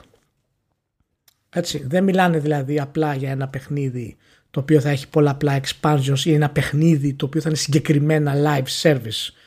Ε, το Assassin's Creed Infinity αντιπροσωπεύει αυτή τη στιγμή τουλάχιστον την έννοια μιας πλατφόρμας, μιας online πλατφόρμας, massive κιόλας, η οποία θα εξελίσσεται. Αυτό είναι και το, το στοιχείο που αναφέρθηκε κυρίως στο, στο ρεπορτάζ του, του Bloomberg. Ε, και φυσικά αναφέρει ότι το Infinity θα έχει διάφορα παιχνίδια, θα έχει διάφορους πρωταγωνιστές πιθανά ε, και θα είναι live service. Λοιπόν, μπορείς να μου κάνεις μια πολύ γρήγορη σκέψη στο τι σημαίνει live service στον κόσμο του Assassin's Creed; Στον κόσμο του Assassin's Creed σημαίνει ένα μάτσο άγριστα πώς, πώς, πώς μπορεί να γίνει αυτό δηλαδή; Ένα, ένα, ε, το πώς μπορεί να γίνει το τι σημαίνει μέχρι στιγμής το Θε, Θέλω να πω ότι θα είναι κάτι το οποίο θα είναι massive online multiplayer θα παίζουν μέσα παίχτες όπως είναι ξέρω εγώ το Apex Legends όπως είναι ξέρω εγώ το Fortnite. Θα παίζουν μέσα παίχτες online θα κάνουν raids ενάντια σε άλλους παίχτες και θα είναι ένα live service ή θα είναι single player το οποίο απλά θα έχει πάρα πολύ content και πλέον θα κάνουν loop. Τι σημαίνει το live service στον κόσμο του Assassin's Creed για Όχι, θα, θα είναι single player και για τα υπόλοιπα που λες νομίζω ότι αρκεί να είναι περισσότερο σε φάση modes τέλος πάντων. Ακόμα και αν αυτό σημαίνει ότι ξέρεις υπάρχουν συγκεκριμένες τοποθεσίες στο χάρτη που είναι ξέρω εγώ μόνο για raid. Για καλά ρε παιδί μου, τέτοια πράγματα. Να κόψεις το single player δεν νομίζω να τους ενδιαφέρει διότι ε, ήδη είναι στημένοι για να έχουν κάποια πράγματα που από εκεί βγαίνει το πολύ το φράγκο συνήθως από τέτοιου είδους παιχνίδια. Ε, δηλαδή ε, έχουν όσες αφρομές θέλουν για να σου βγάζουν καινούργια cosmetics, καινούργια armor sets κτλ. Που ήδη κατά μία έννοια στα πουλάνε από την άποψη ότι καινούργια armor sets και cosmetics πηγαίνουν πακέτο με καινούργια expansion. Δηλαδή ή θα πάρεις το expansion και θα μπορείς να κάνεις πράγματα για να κερδίσεις αυτά τα cosmetics ή δεν πρόκειται να κερδίσεις αυτά τα cosmetics. Δηλαδή Ήδη ε, βέβαια σου πουλάνε και άλλα πράγματα, άλλα cosmetics τα οποία δεν βρίσκεις μέσα στο παιχνίδι. Το κάνουν χρόνια αυτό το πράγμα. Έτσι και πρέπει να ξοδέψεις χρήματα στη, στην ουσία.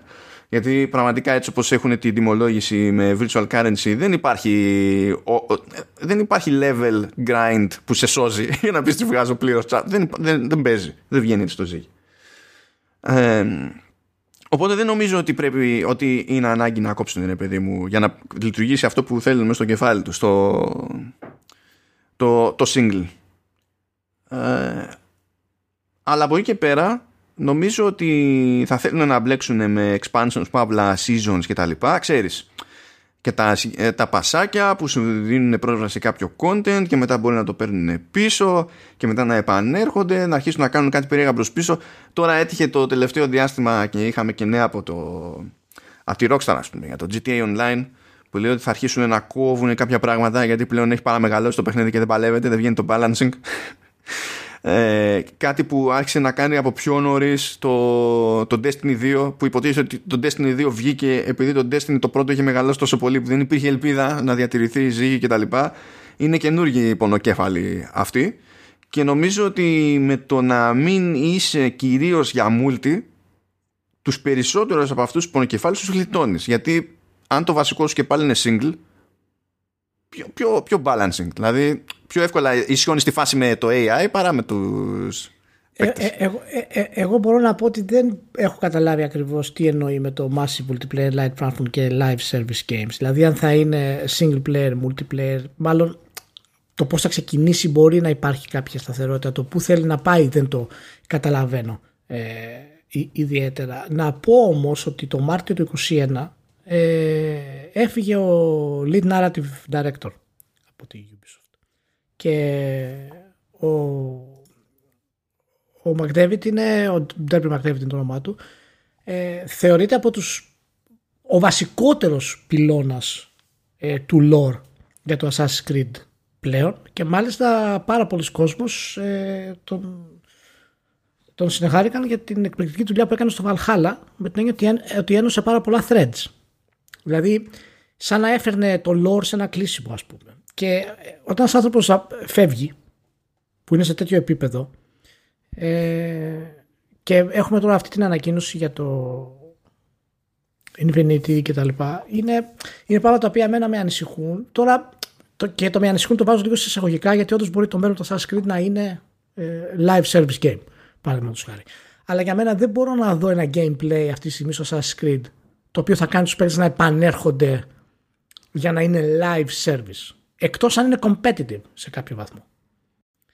δεν μπορώ να πιστέψω ότι υπάρχουν αρκετά εκατομμύρια παίχτες οι οποίοι θα μπουν σε live service για να κάνουν side quests συνέχεια και να είναι μόνοι τους στον κόσμο υπό μία έννοια. Είναι αρκετά περίεργο για μένα αυτό το πράγμα. Γι' αυτό θα ήθελα να ξέρω έτσι πιο συγκεκριμένα τι εννοεί η Ubisoft. Γιατί άλλο να παίζει ένα παιχνίδι, ξέρω εγώ, 6 μήνες ε, και μετά περιμένεις δύο χρόνια για το επόμενο, και άλλο να παίζει το ίδιο παιχνίδι δύο χρόνια συνέχεια μέχρι να βγει το επόμενο DLC και να μην σταματάει ποτέ. Ε, οπότε δεν ξέρω ακριβώς πού εν τέλει θα το πάει και πώς θέλει ας πούμε, να το κανονίσει η Ubisoft. Αλλά θα μου κάνει φοβερή εντύπωση εάν παραμείνουν τα τεράστια single player με, το, με την ιστορία όπως τα ξέρουμε τα, στο Odyssey και στο, στο Origin, στο Odyssey και στο Valhalla θα μου κάνει εντύπωση αν παραμείνει αυτό το κομμάτι ανέπαφο μάλλον. Ε, ε, τώρα, κοίτα, αυτό είναι λίγο σύνθετο. Γιατί νομίζω ότι έτσι κι αλλιώς, παρότι βελτιώθηκε η κατάσταση ας πούμε, στο, στο Valhalla, ποτέ το, το single με το, με το story ε, δεν φτάνει σε ένα επίπεδο το οποίο το βλέπεις και λες αυτό είναι μη διατηρήσιμο ε, με το concept ξέρω εγώ μετατρέπω το παιχνίδι σε, σε πλατφόρμα αν είχαν φτάσει σε level άλλων τότε θα έλεγες ναι δεν μπορείς να ναι, εστιάσεις ναι, όχι, το λέω για το θέμα resources. Δηλαδή θα έχει νόημα να βάλεις τόσα πολλά resources και cutscenes και mockups και writing σε τέτοιο επίπεδο για να διατηρήσεις αυτό το επικό storytelling ας πούμε στο, στα Assassin's Creed είτε είναι καλά είτε είναι κακά. Κοίτα, κάτι πρέπει να κάνεις γιατί είσαι ο μόνος που προσπαθεί να το κάνει σε τέτοια κλίμακα και με μια κάποια πραγματική ιστορική βάση. Δηλαδή πώς θα έχεις υποτίθεται το ιστορικό περιτύλιγμα χωρίς να ε, σε ενδιαφέρει καθόλου τίποτα σε κανένα επίπεδο. Δηλαδή θα είναι τι μόνο το art; Θα είναι η προσπάθεια που έχεις κάνει στο ιστορικό περιτύλιγμα. Ε, εγώ να σου πω κάτι από την κατάσταση που αναφέρει η Ubisoft και την ανακοίνωση ότι θα, η παραγωγή θα γίνει από Montreal και Quebec. Τα οποία τα στούντιο αυτά είναι ε, έπι, είναι τέρατα. Ναι, είναι γαϊδούρια. Ναι. Σαν ομάδες. Ε, εγώ, αν, αν με ρωτούσες τι θα ήθελα πάνω σε αυτό το κομμάτι, ήταν στην ουσία ε, να μπορώ να παίζω σε οποιαδήποτε χρονική περίοδο θέλω. Δηλαδή από αυτές που έχουν κυκλοφορήσει, να μπορώ να μπαίνω, ας πούμε, και να παίζω στον κόσμο του Assassin's Creed πειρατής. Στον κόσμο του Assassin's Creed στη Ρώμη. Στον κόσμο του Assassin's Creed στην αρχαία Ελλάδα. Και κάθε τέτοιο server shard, ας το πούμε, να είναι ξεχωριστό ε, και να μπορείς, εάν θέλω να κρατήσουν για την έννοια λίγο του single player, ας πούμε, ή του joint co-op multiplayer, ας πούμε. Το οποίο είναι και αυτό μια καλή ναι, ναι. επιλογή. Και έτσι μπορούν να προσποιηθούν κιόλας ότι παίζουν και λίγο αλλιώς με την ιστορία την ευρύτερη υποτίθεται από πάνω. Ακριβώς, ακριβώς. Και να βγάλουν αυτούς τους τίτλους, ε, αλλά αυτό σημαίνει ότι θα πρέπει να φέρουν και τους προηγούμενους τίτλους μέσα. Τις προηγούμενες εποχές. Το οποίο είναι, δεν, δεν πρόκειται να γίνει. Αλλά. Εγώ θα, το, το κάνουν. Το κάνουν. Ουφ, θα το κάνουν. Ξέρεις πόσο το πουλάς αυτό το πράγμα; Πώς θα το μεταφέρουν, ρε μάλλον τώρα; Θέλει πολλή δουλειά αυτά τα πράγματα να τα μεταφέρουν. Ε, ε, μιλάμε για τα στούντιο που λέμε και αυτοί υπολογίζουν ότι κρατώντας σε μέσα στο παιχνίδι για μεγαλύτερο χρονικό διάστημα αυξάνονται οι πιθανότητες να, να στάζεις λεφτά εδώ και εκεί. Δεν είναι. Το ζήτημα είναι αν βγαίνει το, το οικονομικό, δεν τους ενδιαφέρει. Θα κάνουν τη δουλειά. Δεν τους ενδιαφέρει. Και αυτό που λες είναι το, το καλό ενδεχόμενο. Ναι, ναι, ναι, ναι πιστεύω. Ναι, ναι. Θα είναι για μένα αρκετά εντυπωσιακό να το κάνω αυτό το πράγμα και θα είναι, αυτό θα είναι πραγματικά πρωτότυπο για το Assassin's Creed. Ε, και αν μπορεί να πάει κάπου το Assassin's Creed σε αυτό το κομμάτι, για μένα θα ήταν αυτό. Η ιδέα ότι μπορώ να ζω εγώ στην αρχαία Ρώμη και ότι υπάρχουν ομάδες που ασχολούνται με την ε, αρχαία Ρώμη, ας πούμε, ή με την αρχαία Ελλάδα ε, και παίζω σε αυτόν τον κόσμο και έχω συνέχεια content μέσα σε αυτόν τον κόσμο. Το συνέχεια content είναι. Πρέπει να το θίξουμε και αυτό πριν το αφήσουμε το, το θέμα. Ε, είναι κάτι που θα με ενδιαφέρει εμένα. Γιατί θα, θα έχω τη δυνατότητα να αλλάζω κόσμους στην ουσία. Και είναι κάτι που όντως δεν έχει ξαναγίνει. Και αν έχει καταφέρει κάτι η Ubisoft όλα αυτά τα χρόνια με το Assassin's Creed, είναι ότι έχει χτίσει κόσμου. Έχει από τους ε, πιο ενδιαφέροντες και σημαντικότερους κόσμους open world που έχουμε δει, ας πούμε, ποτέ, σαν συνολικό επίτευγμα. Ναι, ναι. Ε, νομίζω ότι αυτή είναι η πραγματική της δύναμη. Και εκεί θα πρέπει να ασχοληθεί πάρα πολύ. Και όχι απαραίτητα στα. Ξέρεις, ασχοληθεί με το multiplayer ή το τέτοιο. Αλλά αυτό το συνεχές content remand όμως στον κόσμο του Assassin's Creed είναι ένα θέμα. Γενικά το συνεχές content είναι, είναι ένα θέμα. Είναι, είναι, είναι, είναι καταδίκη. Για, δηλαδή στο εργασιακό είναι καταδίκη. Δηλαδή δεν θέλει και πολύ φαντασία. Σκεφτείτε, θα, θα θέλει να πει κάποιος που θα μπω στο game development και θα φτιάχνω παιχνίδια. Και πηγαίνεις εκεί πέρα και αυτό που κάνεις είναι να φτιάχνεις skins. Για πάντα. Ξέρω από τη ζωή Να είναι δουλειά. Έτσι. Και μπορείς να κάνεις χίλιες δουλειές και να ξενερώνεις από τη ζωή σου. Αλλά αυτό χρειάζεται πάρα πολύ λαό να κάθεται και να χτυπιέται όλη την ώρα με τέτοια πράγματα. Όλη την ώρα. Δηλαδή μπορεί να έχεις ένα τεράστιο στούντιο σαν αυτό που πάει να δημιουργηθεί τώρα, που έτσι κι αλλιώς τα δύο στούντιο, τα ξεχωριστά αυτά ήταν τεράστια, και μπορεί να καταλήξεις, ξέρω εγώ, ξέρεις, η, η μισή να τρέχουν για αυτή την ιστορία. Ώστε να έχεις εσύ την ελπίδα ώστε στο επόμενο, ε, στο επόμενο update, ας πούμε, θα σκάσει μια νέα εμφάνιση. Δεν θα πω ότι είναι efficient use of our time. Οποιουδήποτε εμπλεκομένο δηλαδή στη, στην όλη φάση. Και προβλήματα είχαν και μεγάλη τίτλη. Δηλαδή και, και, μεγάλες, και άλλες εταιρείες με μεγάλους τίτλους να ας πούμε ξέρω εγώ περίπτωση Fortnite που το Fortnite δεν έχει την ίδια πίεση σε content που θα αναγκαστεί να έχει ένα Assassin's έτσι σαν το Infinity αν υποθέσουμε ότι πάμε με αυτό το concept ε, και για ένα διάστημα και αυτοί πήξανε γιατί ανέβηκε απότομα το παιχνίδι ο κόσμος ήθελε περιεχόμενο, περιεχόμενο, περιεχόμενο και δεν προλαβαίνανε να αυτίσουν και φάγανε μήνες για να καταφέρουν να ισιώσουν και το έχουν παραδεχτεί δημοσίως. Άλλοι για να υπάρχει ελπίδα, δηλαδή στο Apex Legends, ας πούμε, σου λέει σου πουλάω skins με 18 ευρώ. Μετά τους βρίζουν επειδή είναι 18 ευρώ. Ναι, δεν, δεν γίνεται αυτό το πράγμα. Και να σας πω τώρα, εντάξει, να το πω και, και δημογέροντας εδώ πέρα. Στην τελική, ε, γιατί πρέπει να με νιάξει ας πούμε ως κάτι σημαντικό το ότι κάποιος γκρινιάζει για το πόσο συχνά του, τους κάνει νέες εμφανίσεις. Δεν καταλαβαίνω γιατί αυτή πρέπει να είναι η απόλυτη πρεμούρα που μένει με ένα ρημαδό παιχνίδο.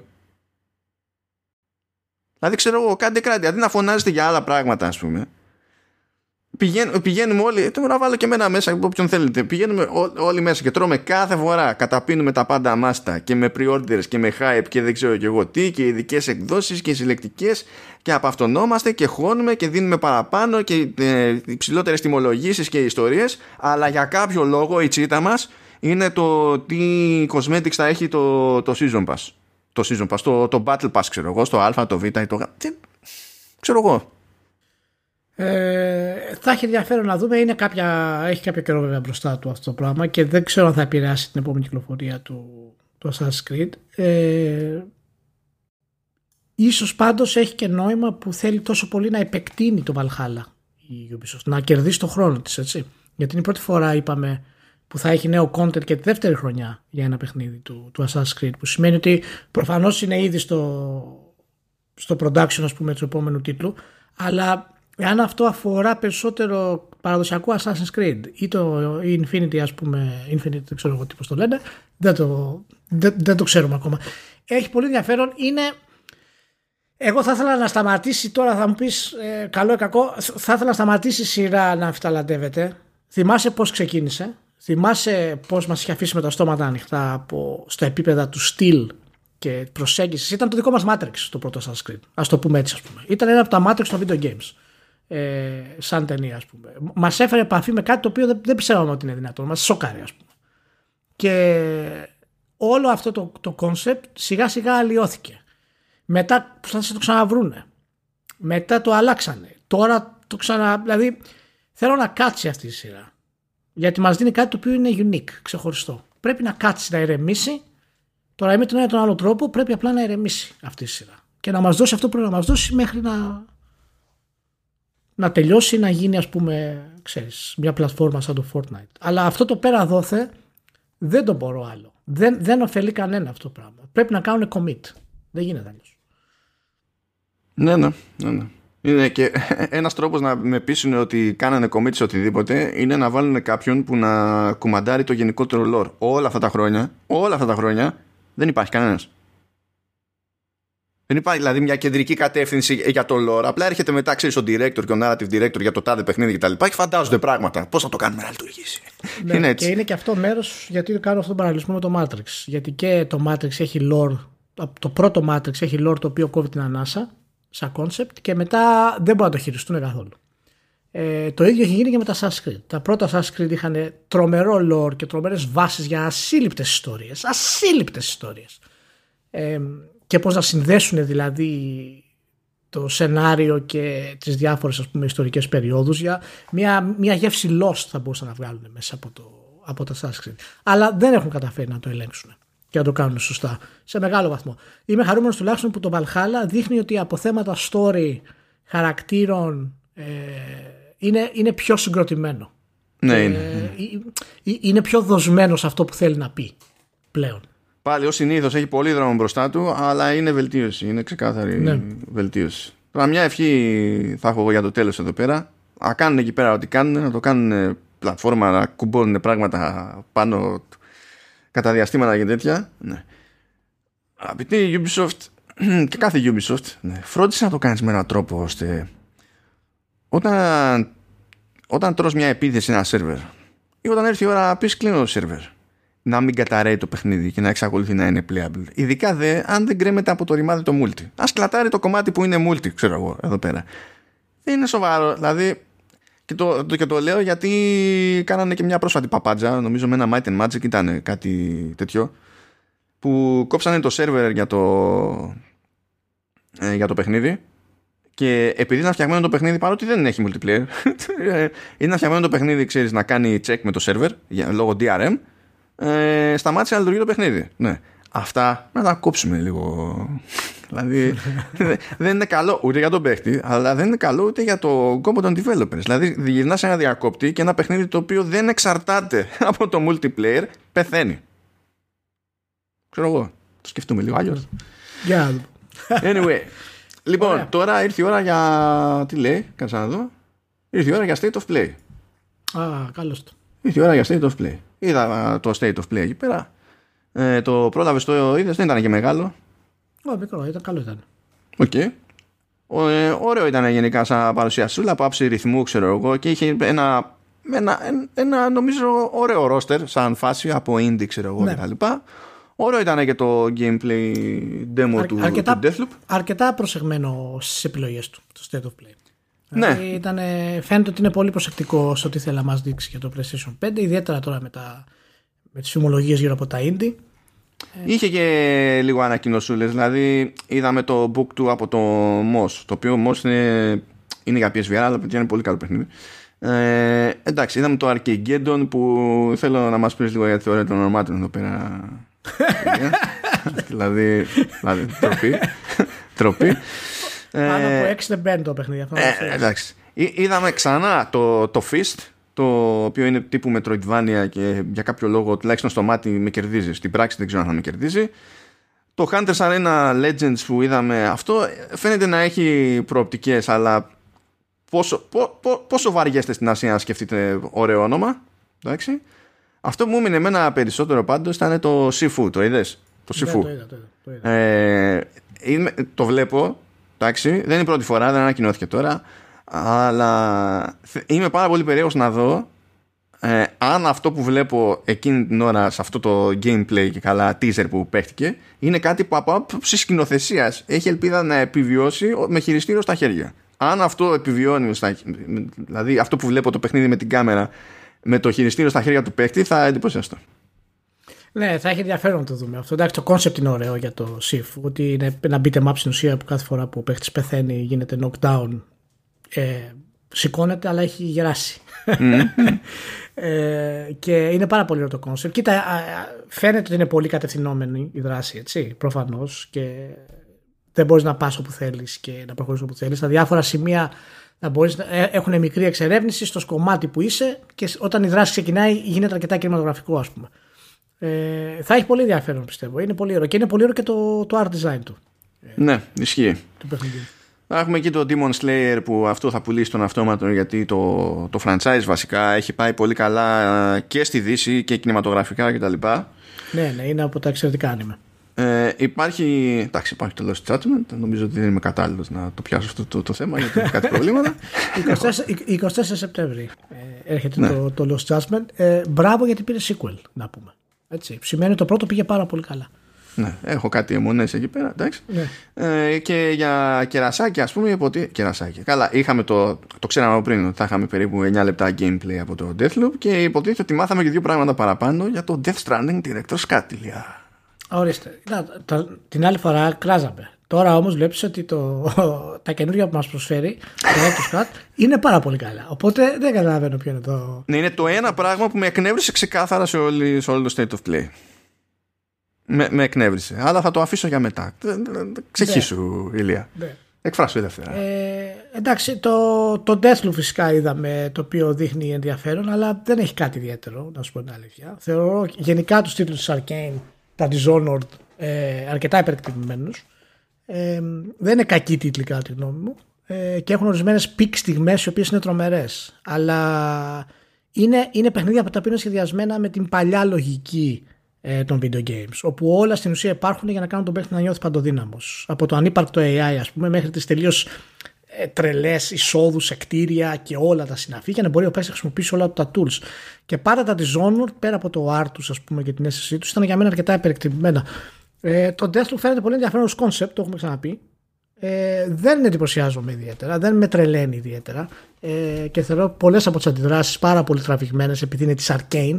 Η Arcane έχει αυτή την σφραγίδα για μένα ότι α, άρα θα έχει κάτι ιδιαίτερο. Αλλά αν είδες και το τρέιλερ, καλά το έχουμε ξαναδεί ούτως ή άλλως ε, και παλιότερα το ίδιο στυλ. Σαν μηχανισμοί και χειρισμό δεν έχει και πώ η δράση δηλαδή εξελίσσεται, δεν έχει μεγάλες διαφορές από τα Dishonored. Ε, πώς γίνονται τα kills δηλαδή, πώς κάνεις traversal. Και έχω ενδιαφέρον να, θα, ε, θα έχει ενδιαφέρον να δω πώς αυτό θα μεταφραστεί ε, γενικότερα. Ε, εγώ στην πρώτη φάση το βλέπω πιο θετικά μάλλον από σένα το οποίο το θεωρώ κατευθείαν περίεργο διότι οτιδήποτε ξέρεις, προσεγγίζει προς roguelike απλά με χάνει ναι, πάνω ναι, κάτω ναι, γιατί δεν είναι στη συγκρασία μου ρε παιδί μου έτσι. Αλλά ε, εμένα μου μείνανε δύο πραγματάκια. Το concept ότι μπορεί να σκάσει άλλος ένας παίκτης ή μπορεί να είναι και AI τέλος πάντων ε, μέσα στο, ας το πούμε τέλος πάντων, ε, στο, στο επίπεδο που είσαι και πρέπει να κάνεις κάτι. Οπότε αυτό αλλάζει λίγο ότι, και την ένταση από στιγμή σε στιγμή ε, που μπορεί κατά μία έννοια και να καλύπτει ε, την όποια ανησυχία μπορείς να έχεις εκείνη την ώρα για το AI των υπολείπων. Γιατί άμα μπει ένας human μέσα και ο στόχος του είναι να σε, να σε διαλύσει αλλά εσύ και πάλι πρέπει να βγάλεις τα objectives αλλάζουν με τη μία οι ισορροπίες χωρίς να μετατρέπεται το παιχνίδι σε κάτι που είναι multiplayer και ξέρω, χαμούλης και ιστορίες.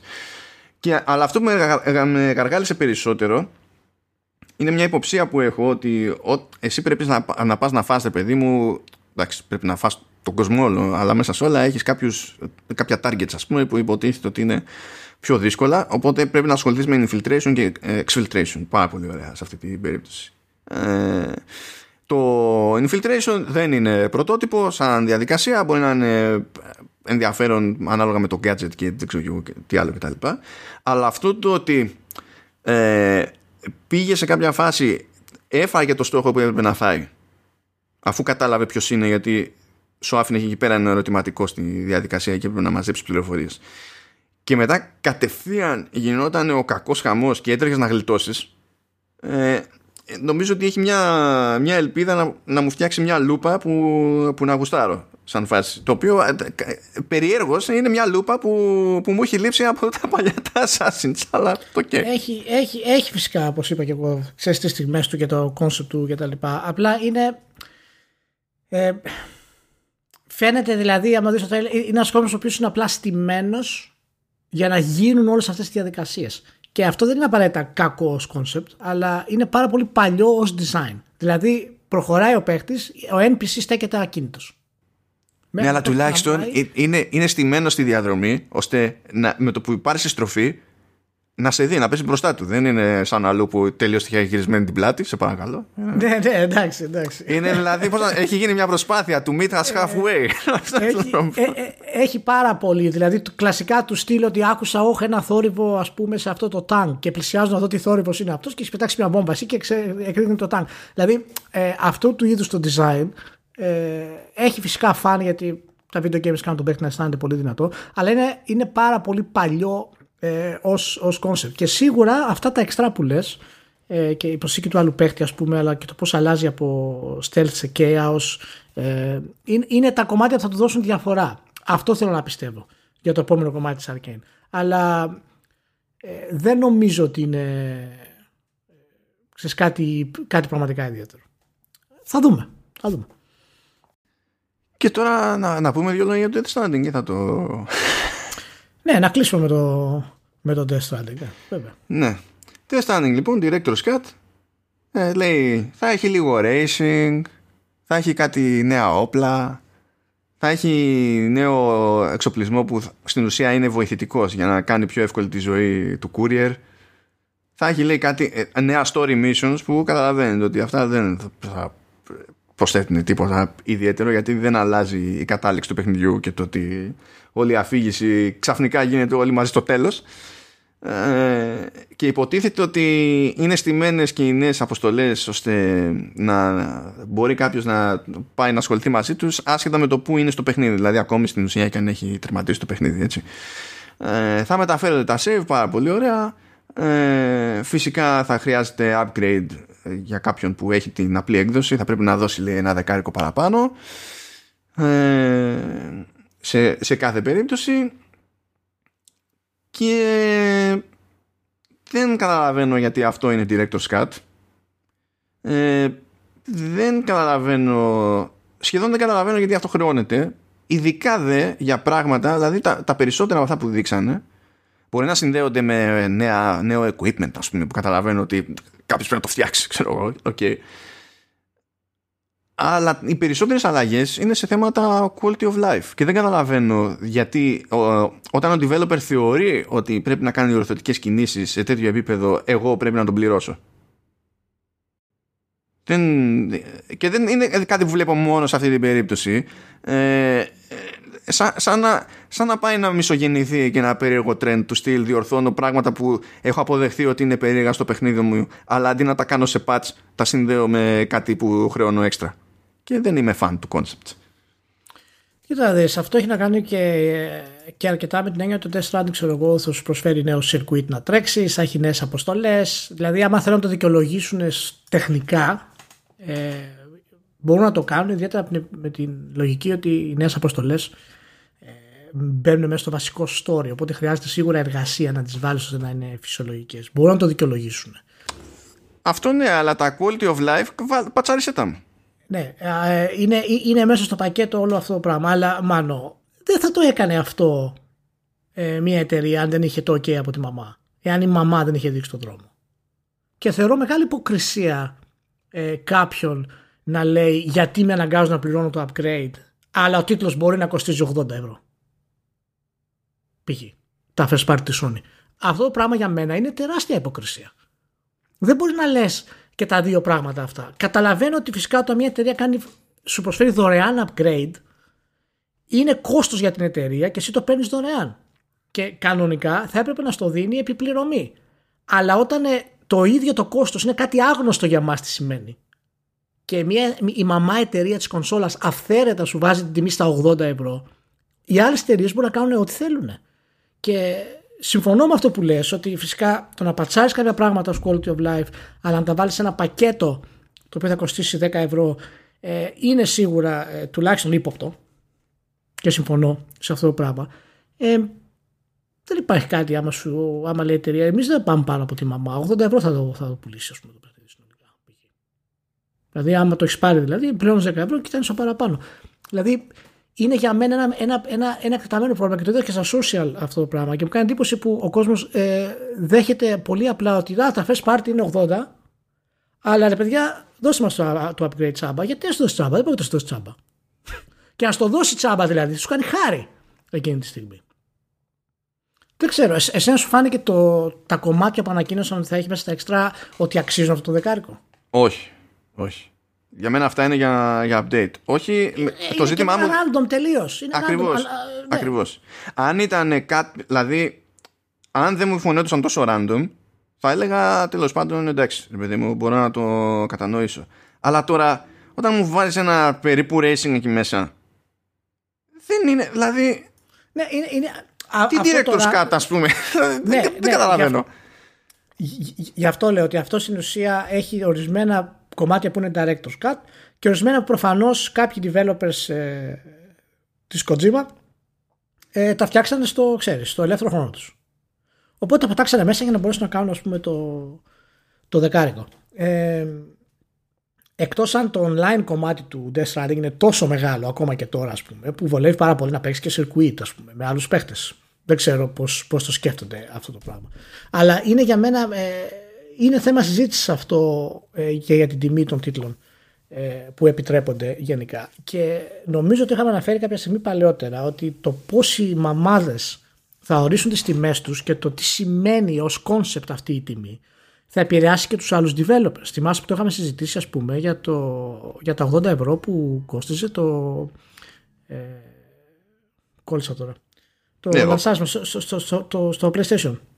Ε, ναι, ε, Demon Souls ξέρω εγώ. Το, το, ναι. το, το, το, το, η έκδοση του Spider-Man που ήταν μαζί είχε και το Miles ναι. Morales και το Remaster. Ακριβώς. Ακριβώς. Δηλαδή από τη μία έχει ένα Demon Souls το οποίο είναι Remaster και πάει στη τιμή των 80 ευρώ το οποίο δεν έχει καμία λογική να υπάρχει αυτή τη στιγμή, αφού το πραγματικό concept του παιχνιδιού κτλ. είναι έτοιμο. Ε, οπότε στην ουσία εκεί, ε, εκεί δίνεις χρήματα για κάτι το οποίο είναι έξω από το πραγματικό development. Από την άλλη έχει το Spider-Man το οποίο δίνει στο Miles Morales, το οποίο είναι ένα DLC όμως που αξίζει 10 ευρώ παραδείγματος χάρη. Έχεις κατευθείαν δηλαδή διαφορετικές προοπτικές για το τι είναι το 80. Και τώρα βλέπουμε ένα ακόμα παράδειγμα σε αυτό το πράγμα. Ότι εμείς το 80 μας είναι τρία random στοιχεία 5-6 αποστολές καινούριες, κάποια νέα αντικείμενα και ένα circuit.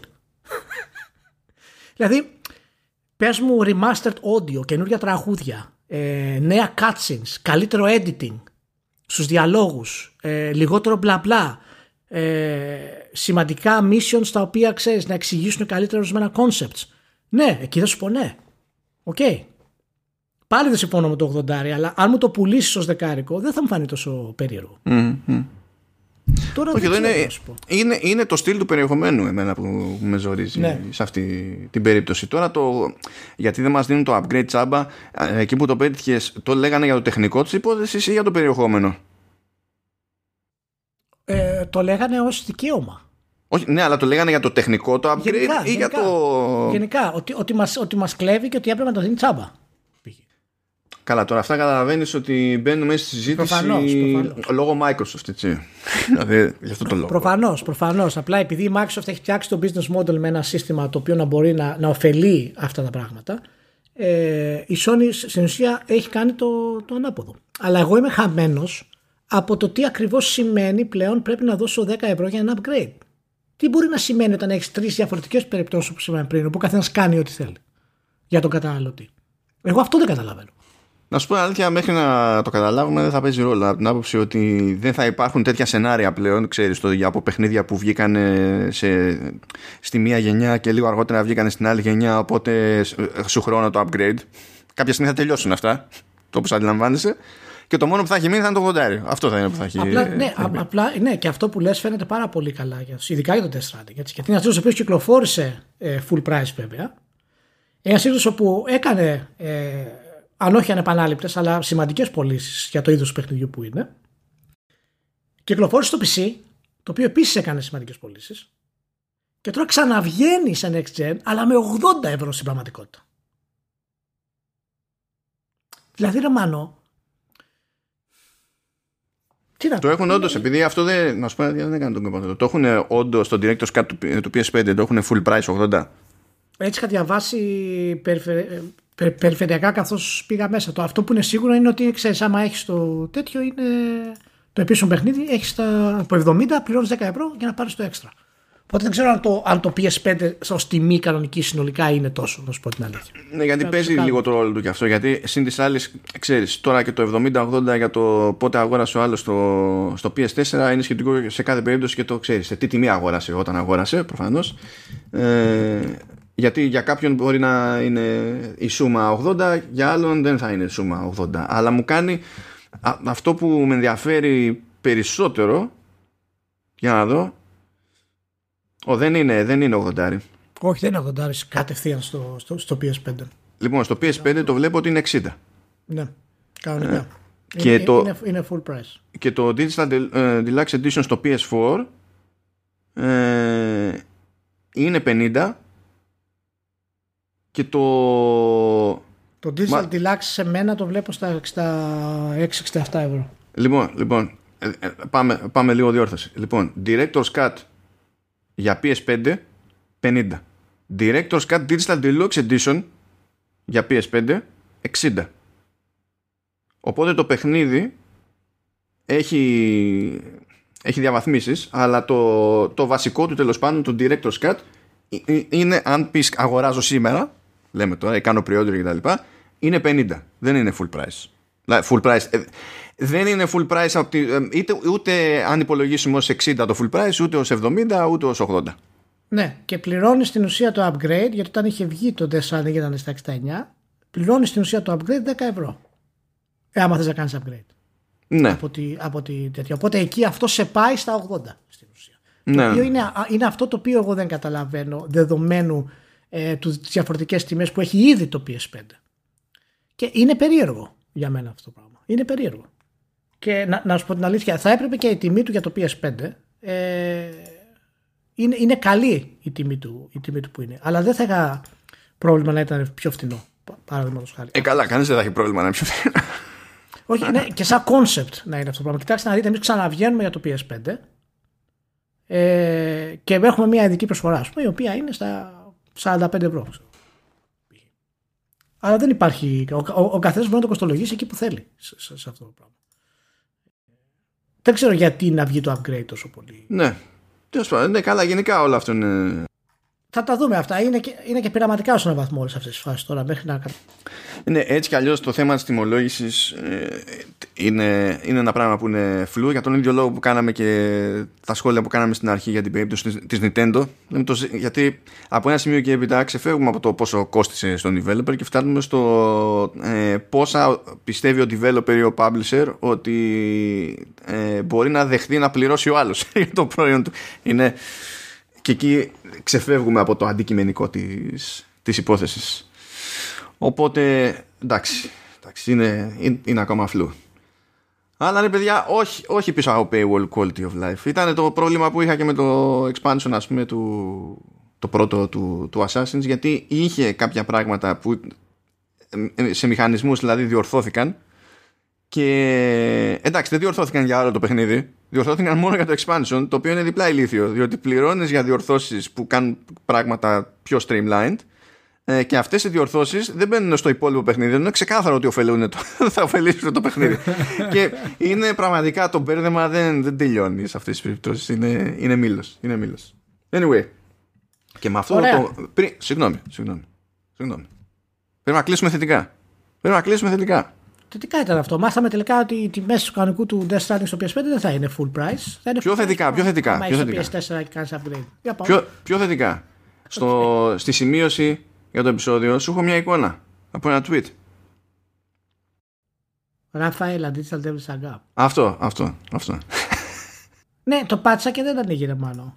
Δεν, δεν ανοίγει, λοιπόν. Εντάξει, θα το διορθώσουμε αυτό, θα σου στείλω. Επί... Είναι, είναι web page αυτό. Κάτσε να δω, μήπως μπορώ να ανοίξω κατευθείαν με το Chrome. Α, τώρα το άνοιξα. Λοιπόν, there is an there is RPG world brewing in wrestling. Τι είναι τώρα, μαλάκα;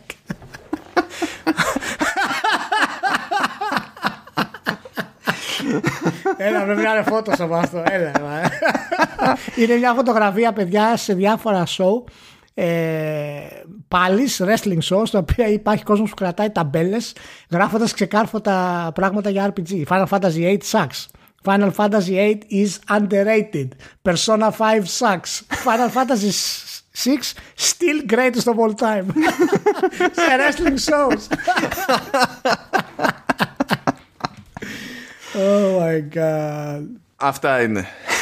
και έχει, και ένα άλλο, έχει και μια άλλη ταμπέλα. Final Fantasy X2 καλύτερο από Final Fantasy 8. Εντάξει. Ε, λυπηρό. Υπάρχουν και αστοχίες. Υπάρχουν και αστοχίες. και έτσι, αυτό είναι θετικό κλείσιμο για το, για το Φρέντικα Slice αυτής της εβδομάδας. Σας αφήνουμε. Φιλάκια πάρα πολλά σε όλους και καλά μπάνια όσοι κάνετε. Να μας ακούτε, μην το ξεχνάτε. Ναι, εντάξει, τώρα. Αν και. Τι να σου πω τώρα, δεν ξέρω ποιοι. Εγώ βράζω στο zoom μου για την ώρα. Α, έκανα και τέτοιο. Έκανα και, τη, και την πρώτη δόση. Τα κατάφερα. Α, μπράβο. Τώρα να περιμένω τέλη Ιουλίου τη, τη δεύτερη δόση για να πω, ξέρεις, ότι θα κάνω 15 Αύγουστο με μια κάποια ανοσία legit. Μπράβο. μπράβο. Να, να προσέχεις να μην είναι καταστροφικό το εμβόλιο. Ε; Γιατί έχω ακούσει ότι καταστρέφει, κόβει, σου χαλάει τη ζωή και τέτοια πράγματα. Για πρόσεξε. Ξέρεις τώρα ότι στην ελληνική τηλεόραση είμαστε στο level που ε, έχουν καλεσμένους σε ενημερωτικές εκπομπές. Δηλαδή ε, ε, νεαρούς που είναι ξέρω εγώ 20 χρονών έτσι, και κάνουν κουβέντα για το γιατί αποφεύγουν το εμβόλιο και λες αυτό που με θίγει εμένα είναι ότι είσαι 20 χρονών, έχεις βγάλει υποτίθεται το σχολείο και δεν έχεις αντιληφθεί το concept των αριθμών. Δηλαδή, καταλαβαίνω γιατί θα μου πεις ε, με τρομάζει το ενδεχόμενο ξέρω εγώ της θρόμβωσης. Ναι, γιατί η θρόμβωση δεν είναι παίξε γέλασε, δεν, δεν είναι αστείο κτλ. Αλλά το ότι δεν αντιλαμβάνεσαι τι σημαίνουν οι ποσοστώσεις και λες προτιμώ να κολλήσω κορονοϊό από το να πάθω θρόμβωση. Γιατί αντιλαμβάνεσαι πόσο πιο πιθανό είναι το ένα από το άλλο. Ναι, μην το συζητήσουμε καλά. Ναι. Θα, θα, κάνουμε άλλη μια ώρα podcast κτλ. Γενικά, παιδιά, ε, να κάνετε εμβόλιο όσοι έχετε αμφιβολίες ακόμα για αυτό το πράγμα γιατί είναι καλό για την κοινωνία μας το, το εμβόλιο αυτό. Α, καλά. Τώρα το ότι δεν πιάνονται το, το concept της, ας το πούμε, της κοινωνικής ευθύνης και τα λοιπά, το, ως, ως έννοια. Άσε να διαφωνήσουν ότι δεν αντιλαμβάνομαι την ύπαρξή του. Είναι άλλο. Ναι, τέλος πάντων. Ναι, okay.